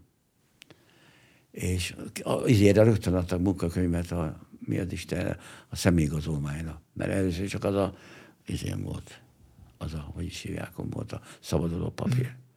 Emlékszem, hogy hogy mentem az orvoshoz, meg közben ilyen forunkoros volt a nyakamon. Érdekes. És azt mondom, hogy emelk a dokihoz, hogy csinálja meg nekem valahogy. Szóval jön a nővér, szedi össze, abban az időben mindenkinek volt egy ilyen kis kártya. Nem kártya volt, hanem kis könyvecske. Igen. És mondom neki a nővérnek, később az szomszédasszonyom volt, együtt hmm. építkeztünk, hogy nekem csak ez van. Hallom, hogy mondja a nővér. Azt mondja, doktor úr, van itt egy, egy ember, akinek valami börtön szabaduló papírja van, valami Varga Jánosnak hívják. Jézus Mária, engedje már be ezt a jó embert. Hát olyan jó haverok voltunk. Uh-huh. Főleg akik a halálra voltak ítélve, azok hamarabb szabadultak. Nagyon jó volt a hangulatpomázom. És akkor bemegyek, és hol Varga úr azt mondja, tessék, foglaljon helyet akkor mi a problém, mondom neki, hogy miről van szó. Na végre azt mondja, már most maga az utolsó, akkor hazajött, így van. És akkor bekötötte a nővér, és megnézi a nyakamnál. Azt mondja, nővér. Hát ez a szegény embert majdnem felakasztották, maga meg, meg, meg folytsa. Lazítsa egy kicsit meg a nyakán. Így mondta neki. Na lényeg az, hogy bementem a céghez, és mondom, ott a, bemegyek a személyzeti osztályra, hát ismertem a helyet, a, izébe volt a, a, igen, igen, igen, igen, a csarnoknál volt, és akkor mondom a hölgynek, egy hölgy volt ott, fiatal csaj, hogy a Kalocsai bácsival szeretnék beszélni. Azt mondja, nincs itt a Kalocsai úr, azt mondja, a főnök, én vagyok megbízva helyettese, én mit, mondja meg, hogy mi a problémája. De van flagmár, mondom neki, személyes ügy, és csak be akarok beszélni. Jó, akkor menjen ki, üljön le ott, azt mondja, aztán majd uh-huh. jön nem sokára. Most, na mondom, jól nézek én ki, hogy ilyen flagmár ez a nő hozzám, meg mások is benteni fognak. Nem várom meg, megalázzanak, megfigyeltem, amikor láttam, jön át a téren a, a, a Jenő bácsi, Kalosa Jenő bácsi, elé mentem. Hm. Még a épület előtt, lépcső előtt, és mondtam neki, jó napot kívánok, Jenő bácsi, visszajöttem, szeretnék dolgozni. Rám néz, azt mondja, miért fiam, mi ment innen? Mi, mi, mi küldtük el, vagy maga ment el innen? Hát mondom, sajnos eh, nem én. A történelem. Hanem most szabadultam a börtönből. Börtönből. Mit csinált? Hát mondom, 56 miatt. Hogy hívják Varga János? Édes fiam. Majdnem az ölébe fött az öreg. Fölmegyünk, fölviszi, de belém karol az öreg. Még most meg, meg, meg, meg volt, amikor már megkönnyeztem is fölvisz, bemegyünk az irodába, rémülten lássa az a nő, aki Flegmán beszélt velem, hogy az öreg fogja a kezembe, gyorsan csukják, zárjatok be az ajtót. Bejöttem, bezárta az ajtót. Gyerekek, tudjátok ki ez, ez a gyerek? Hát azt mondja, nem tudjuk, mondta a nő, zavartan, azért a Jenő bácsit keres. Ő a kis inas gyerek, azt mondja, inasom volt, azt mondja, hozzám tartozott, akit becsúltak 56 miatt. Jaj, akkor mind a nő is, meg a férfi felúrott, gratuláltak, hogy megúsztam, nem akasztottak föl, mert hallotta az egyébként, hogy minden papírt eltüntettek, ami volt itt, uh-huh. meg a izébe is, a, a iskolába is. Úgyhogy meg se találták. Nekem kellett volna, kellett volna a papír, hogy igazolják, hogy ott voltam, amikor elmentem nyugdíjba 2004-be, azt mondták, hogy itt még a tablóképen sincsen. Semmi. Hm. És akkor azt hitték, hogy engemet kivégeztek. Uh-huh. Na hát így volt, hogy nagyon-nagyon-nagyon jó vég. Az a, még azok is emberek ott voltak, akikkel akkor dolgoztam utolsó nap a Lipárt Józsi bácsék. Hm. Visszamentem hozzá. És csak egy volt a probléma, hogy én nekem ugye volt ez a koponya sérülésem, és nem dolgozhattam már villanyjal. Uh-huh hanem mivel itt maradtam, áthelyeztek vízgázfűtésre. Uh-huh. Már ben is azt csináltam, igen. És dolgozott egészen? Hát kérem szépen, én egy hónap hiány 50 évet lehúztam. Egy hónap hiány. Bele számolták a nyugdíjba ezt a hat és fél évben. Uh-huh. Úgyhogy én nem panaszkodhatok, mert ráadásul, amit, amit még hozzá kell tennem, amilyen megalázó, csúnyán viselkedett a Kovács Szádos a honvédség, úgy a, a az, az, az őrnagy rendőr, aki a parancsnok volt, Szentendén ott is rendkeznem kellett. Azt mondta nekem, úgy látszik, hogy ez a pomáziaknak jó komád, minden pomázitő. Azt mondja, kérem, ön fiatalon belekerült, és azért megfizetett, azt mondja. Ha valami problémát, azt mondja, vagy akarnak valami gáncsoskodást, szóljon nekem, én segítek. Hm. Ezt mondta barátőrnagy. Igen, ilyen nagyon rendes volt a kapitány ott Szentendén, és ez a, ez a derékbe fűrészet óriás meg, hogy milyen csúnyán beszélt velem. Ez a katona, az a százados, igen. Tehát akkor végül is összezártak a régi ismerősök. Igen, igen, nagyon-nagyon-nagyon összezártak, hála jó Istennek. Én csak azt mondhatom, hogy, hogy meg hát nekem mondjuk a megjelenésem, meg a stílusom is mindig is olyan volt, és a mai napig is igyekszek mindenkivel nagyon-nagyon udvariasan, nem megalázkodva, de ezt szoktam mondani, hogy amíg nekem valaki nem árt, addig, addig jó embernek kell tekinteni. És szépen kell vele beszélni. És adni kell lehetőséget, hogy ő is bizalommal legyen velem szemben. A hite megmaradt végig utána is? Igen, ugyanis ráadásul még utána papokkal voltam egy zárkában, meg munkahelyen is, és annyit mondtam az elemérnek, a Szentendrei születési volt ráadásul, hogy nézd, elemér, nem tudom, mikor fog szabadulni. Ha valaha szabadulok, és a, a, a család, illetve a feleségem akarja, hogy esküdjünk meg a templomba, természetesen semmi probléma nincs, de ez van távolinak tűnik, amikor már nem engedtek haza, akkor mondtam neki, hogy egyelőre nem tudom, de biztos vagyok benne, hogy, hogy ez a szép kis tradicionális esküvő, bármilyen ilyesmi, az nekem nem távol állott. Így is volt, mondtam a, a, a plébánosnak, akinek voltam a minisztráncsa uh-huh. minden, hogy plébános úr, hát úgy néz ki a helyzet, hogy meg kéne házasodnunk. Miért? Hát nem csak azért, mert úgy vagyunk bekódolva, hogy kell valaki, és sokáig az ember nem nem szerethette az asszonyokat, meg a lányokat, ahogy kellett volna. Így azért most minél előbb kell ezt a dolgot le, lezárni, letisztálni. Jó van, fiam, de van az elemének megígértem, hogy ő fogja tartani. Jó van, Jánoskám, majd, majd fölhívom telefonon, és megmondom, hogy mikor lesz az eskü, hogy gyere. Na, ő is jött, még a szomszéd faluból, meg a városból is teli volt a templom, hogy egy volt elítélt társa, az fogja az esküvőt tartani. Már azóta professzor lett Rédi elemér, már meghalt, ő idősebb volt, mint én. És amikor följött vacsorára hozzánk, azt mondja, gyere János, kísérjék ki, ki kísértem, és akkor azt mondja nekem, Jánoskám.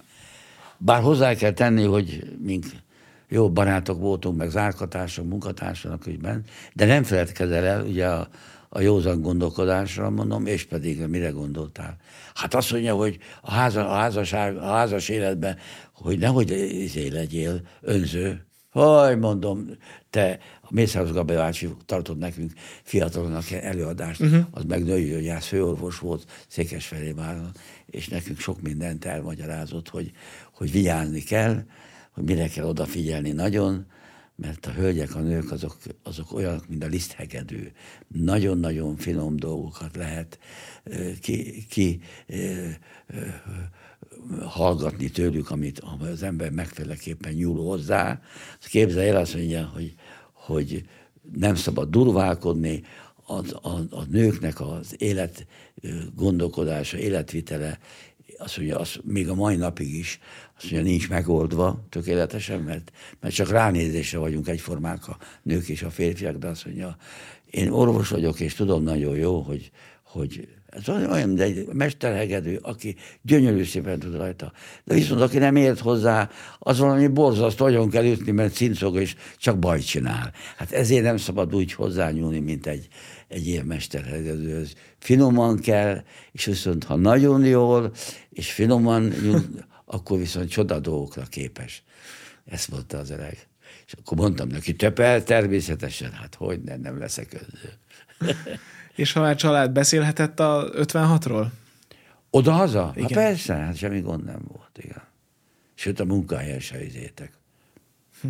Mert ott volt a minos. Uh-huh. És azokkal mentem vissza dolgozni, akik is, sőt, meg kell őszintén mondani, egy olyan srácra kerültem egy brigádba, már mint hegesztő, illetve aki kérem szépen 24-én abba a csapatba volt, amelyik megadta magát a Lánchídon Uh-huh. Miért? Azért, mert átmentek Budára fegyverér, mert uh-huh. volt valami kevés, és hoztak onnan Filér utcából fegyvert.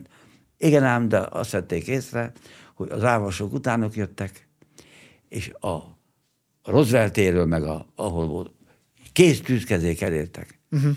Nem volt más étel. Addig, míg volt lőszer, addig lőttek, az ávosokra, meg a rendőrökre is, a Lánchídon után mindent be a Dunába. Hm. Mindent, mindent beledobáltak oda. Még az igazolványokat is be a Dunába. Hm. Ebbe kerültem össze ebben a sráccal. De nekem nem mondtál akkor, hanem csak éreztem rajta, hogy valami különleges szimpátia van velem szemben, és, és tudtam jó beszélgetni vele. Sok évnek kellett ahhoz eltenni, hogy egyszer volt benne egy kis olaj, és azt mondta nekem azt, hogy ide figyelj, Varga, én tudom nagyon jó, te soha nem dicsekedtél, mit csináltál, nem, hát ott voltam, annyit mondta, igen. Azt mondja, akkor tudjál róla, és az egyik fehér könyv írta is, hogy egy 150 főnyi nem voltak százezen, de százan voltak, ellenforradalmi csoportot a Láncidon föl, föltartasztottak a, izék a, uh-huh. a, az alakulatok. És ők voltak azok, és 28-áig ott voltak benne, bevitték őket a belügyminisztériumba, és rendes éjjel-nappal kihallgatások voltak. Uh-huh.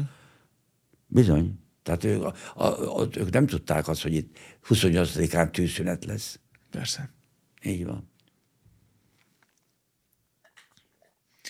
Még egy olyan kérdésem marad Igen. csak, hogy sokszor jár előadni iskolába rendhagyó történelem órára. Igen. Mi az üzenet, amit át lehet adni a, ma, a mai gimnazistáknak? Mi az, amivel útra lehet őket engedni? Először is, először is a hit. A hit az nagyon fontos az emberek részére. De most nem, nem biztos, hogy az a konzervatív és, és elfogult hit, hogy ilyen nappal kell mászkálni a templom lépcsőn. A hit, szeretet és a, a gyöngétség a család fele, a környezet fele, és a hazája fele, tehát a nemzet. Tehát aki azt szokták mondani, hogy akinek nincs ide, az, az nagyon szegény ember lehet, mert hiszen anélkül nem lehet élni rendesen és jól gondolkodni, ráadásul meg, megszervezni az életet hit nélkül. És, és ez a hit, amit én, nekem a, az, bent a, ezek az okos emberek mondták azt, hogy nem csak az, hogy te legyél istenfélő és csúszómászó legyél a templomba, hanem hinni a nemzet függvény a családnak az, hogy ehhez kell nagyon a nemzeti, nemzeti elhivatottság. És ezt én odahaza éreztem gyerekfejjel is, hogy, hogy szinte majdnem mindenki ilyen, ilyen istenfélő emberféle volt, volt, aki sűrűbben, volt, aki ritkában mhm. ment a templomba, de valamiféleképpen, mert rájöttek arra, hogy a történelmünk folyamán, ami elég, elég zűrzavaros és véres volt, mint nagyon sok nemzetnek, Majdnem mindig ez hozta ki a, a nagy problémából az embereket, maga a tudat, hogy a hite.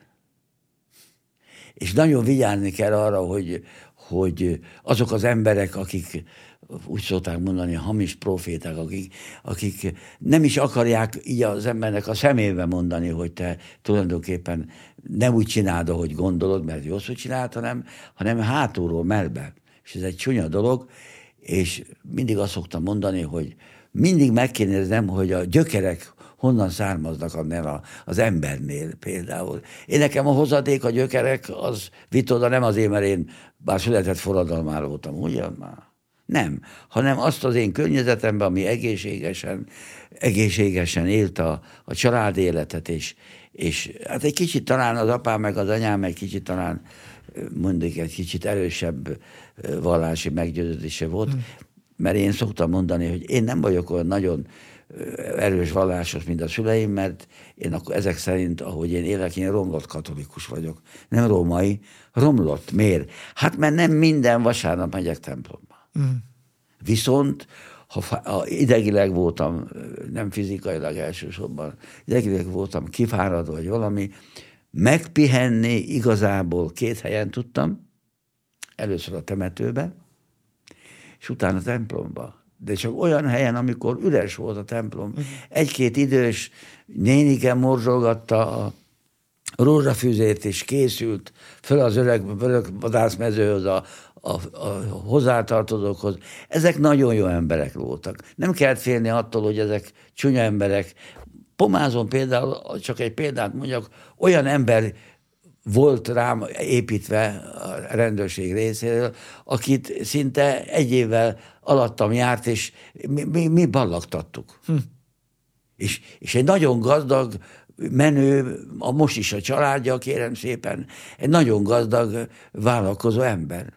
És hol áll, hol él, pomázó elmenekült, mert minden pomázira jelenteni kellett neki, és tudta nagyon jó, hogy előbb-utóbb Utoléri. Megtudjuk. Mm. Hanem hol ment? Visegrádon a Felegvárba. Hm. Palotája van neki. És ott éli az életét. És amikor mondom a izének a polgármesternek, hogy polgármester úr, hát ennek az embernek vissza kéne vonni a kitüntetését, amit kapott a, a, a várostól, mert hát ilyesmit csinálni, hogy a barátait, a legjobb ismerősöket, sógorát, uh-huh. még Arra is jelentett. Azt mondja, Varga tehetetlenek vagyunk, nem tudjuk. Hm. Marad a hit. Ez nagyon fontos, igen, nagyon fontos, és, és nem csak azért, mert én papoka voltam összezárva, mert, mert, mert egy gyerekkoromban is nagyon sokat voltam velük, de a minisztráns is voltam, de én rájöttem arra, kérem szépen, hogy nagyon-nagyon fontos a hit. Ez egy, az egy olyan erősít, erős, erőt ad az embernek a, a, a természetébe, hiszen rengeteg olyan ö, ö, van az ember életében, amikor, amikor nem képes kivédeni azokat a problémákat valami oknál fogva, ráadásul még ugye még, még dohányodnak és isznak, ami, ami a másik problémát okozza a szervezetének. Ez nagyon fontos dolog, és, és, és nagyon fontos az, hogy én mondom, mindig, mindig is külföldre is mentem, fotóztam, a templom, az a érdekes atmoszférája van annak a hatalmas nagy légköbméternek, ami van ott, csend, és bármelyik templomba mentem, kedvenc helyem volt a Esztergomi Bazilika, még motorral is, hm. Ked, kedvenc helyem. A temető, akkor az ember eh, tart egy kis lelkismeret full, ezért, eh, hogy ilyen, ilyen, ilyen gondolkodik, igen, ilyen tudományos dologgal, hogy vajon mit tehettem volna még jobban, vagy egyáltalán mit nem szabadott volna csinálni, vagy még kellett volna. És akkor így az ember egy ilyen, ilyen, ilyen gondolkodást csinált benne a börtönbe is, és, és akkor benne, a, benne a, izébe, a temetőbe is, mert hiszen az ad az embernek legnagyobb erőt, hogy nem szabad felelőtlenül harácsolni mindent, mert az ember nem viszi el magával a temetőbe a sírba, ha viszont családja van, arra viszont kötelessége gondoskodni, hogy, hogy hagyjon valamit, azon kívül, hogy becsületes embernek kell, hogy nevelje, azon kívül, de hagy valamit, és, és én úgy érzem, hogy a kislányomat is már kiskora óta jött ez a jött rendszerváltás már, vittem ki a 301-es parcellába, és mindenfele most is. A, hát a fiam már ugyanaz kis beteges a, a, a, a, a egészségi állapota az, nem igen tud velem sehova sem menni, de, de a, a lányom az, az mindenhova vittem magammal. Még a Pongászgályát a repülőteren is megvártok, amikor jött haza, haza tehát ezért jött, és akkor kis nemzeti színű karszalagot adtam, és aláírta neki. Úgyhogy mindenhol, mindig, akárhol el tudtam képzelni, minden azt mondtam, hogy a hit, és pedig a, a hazaszeretet, a család, az feltétlenül alapja az egésznek, a hitnek. Nem kell ahhoz csúszómászónak lenni. Nem. Mert sajnos megmondom őszintén, amit mondtam a, a, a plébánosunknak, hogy kérem szépen, szóval Jánoskám, nem igen látlak ritkán, mondom neki, plébános úr, olyan sok szemét emberrel találkozok a templomban, hogy néha hány ingerem van. Hát fiam, sajnos elég sokan járnak oda. Ő is elismert. Mm becsapja a másikat jobbra-balra, pedig a, még nekem a legszimpatikusabb a, a református vallás, talán azért, mert a, az egyik dédim, aki felvidéki volt, az ilyen evangélikus volt, és ő amikor ment ilyen ugyanez áldozni, vagy konfirmálni, tehát így két, uh-huh. akkor azt mondta, gyerekek, én megyek, és ne haragudjatok, ha rossz voltam, vagy megbántottak, bocsássatok meg. Na, itt van. Hm. Ezt kéne csinálni az embereknek, hogy, hogy ne a pap áldozza őtet föl, aki nem is ismeri, hogy ki volt az a szemétember, meg, meg aki meglopta őtet, becsapta őtet, minden. Hanem attól kell bocsánatot kérni, és az megnyugtassa, aki, hogy azt mondja, hogy tudod mit? Bolincsunk vártak. Na ez, ez a, ez kérem szépen a megnyugtató. Hm. János bácsi, köszönöm szépen, hogy eljött. Hát kérem szépen, ha csak, ezeket. ha csak tudok, segítek, és azért szeretem nagyon a rendhagyó történelmi órákat, mert, mert vannak, hogy mondjam, ilyen, ilyen hamis proféták, úgy kell mondani, uh-huh.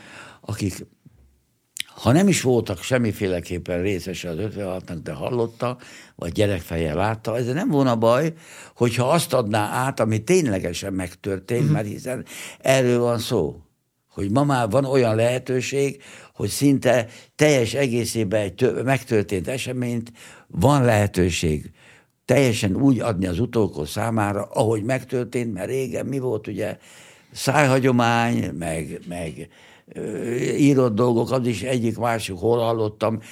Ezek is egy része volt igazság, másik része vagy elhallgatta, vagy levet belőle, vagy több lett belőle. Igen. Én ezért soha nem olvasok semmit se, hanem én épp eleget gondolkodtam benne a börtönben hosszú évek alatt, hogy az ember össze tudja szedni azokkal, ami megmaradt a fejébe. Hát köszönjük, hogy ezeket megkaphattuk most. Hát nagyon szívesen, és, és változatlanul most is megyünk. Egy hónap múlva már kint leszünk, mert 20... egy papírra majd kapok. 20, ugye harmadika az hétfőre esik. Uh-huh. Hála jó Istennek, már meg van beszélve Németibe a legnagyobb 0 24 igen, iskolába, hogy ott ugye ott náluk hétfő munkanap. Igen. Viszont ők tudják, hogy jövünk, ők, és úgy szervezték meg a tanrendet, mindent, hogy, hogy minél több gyereket tudjanak hozni. Ott, amikor két-három lépcsőben ültek végig, még az én is, a parkettán is, mindenhol. Hm.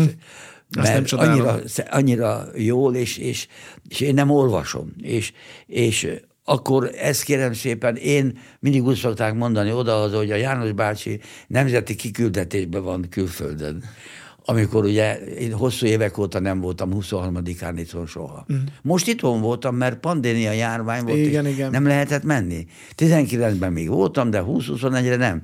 22-ben viszont, megmondom őszintén, alig, hogy a, a Csókai András ezt elmondta, már másnap hajnalba indultunk Szatmárba. Mert ő neki ott van egy kultúrháza is, Erdély Magyar Párt, uh-huh. az RMDS mellett. Ez van neki és nagyon jó. És hát megmondom őszintén, hogy sokan azt mondják, hogy hát te ide figyelj, nem, nem baj, mondom, hát csúszok, mászok, mindig imádkozom, drága jó Istenem. a kérlek szépen, hogy ha ha már muszáj már nagyon csúnyán betegnek lenni, akkor inkább megyek majd négy kézláb, vagy valami, de ne hűljek meg, mert az a legrosszabb. Ennél rosszabb nincs a demencia mm. probléma. Mm. Akkor az ember se jót, se rosszat nem tud érzékelni, és ráadásul még a környezete is sokat szenved. Mm. És hát most lassan úgy van, hogy tényleg már úgy kell, föl, fölvisznek a, a lépcsőn is, meg segítgetik, de hála jó Istennek, a csókai nagyon orvosom van, és a szívorvosom is. Most ugye voltam egy ilyen nagyon csúnya műtéten a szívemmel, az is Budakalászon lakik, és az meg kérem szépen, ez egy vezető volt. Hm. Hát mondom, András, te András, te is András vagy, mind a csókai. Te András, hát te kereszt nekem mindenféle vér. Hát mert én, én beteg vagyok a szívemmel, te megmondom, fiatal srácok, mik, ja, János bácsi, kéne csinálni ott a Koskánról művelődési házban, Budakalászon rendszerűt, hogy ne, jöhetnek felnőttek is. Hát Ugye köszönjük. Most tavaly is voltam, igen. Köszönjük, hogy viszi tovább ezt a lángot. Nagyon szívesen. Ez egy nagyon fontos küldetés. Nektek pedig köszönöm a figyelmet, hogy velünk tartottatok ezen a héten is, és hogyha érdekel még más adás, ami esetleg a kommunisták bűneiről szól, akkor azt itt megtekinthetitek. Az, azt a kontextust, ahol Mező Gáborral beszélgettünk, hogy hogy mentették át a hatalmat, és hogy vannak mai napig köztünk azok, akik Varga János bácsival is elbántak. Találkozunk egy hét múlva, ne felejts el feliratkozni, megosztani a videót, hogy minél több emberhez elérjen az, amit János bácsi átadott most nekünk. Sziasztok!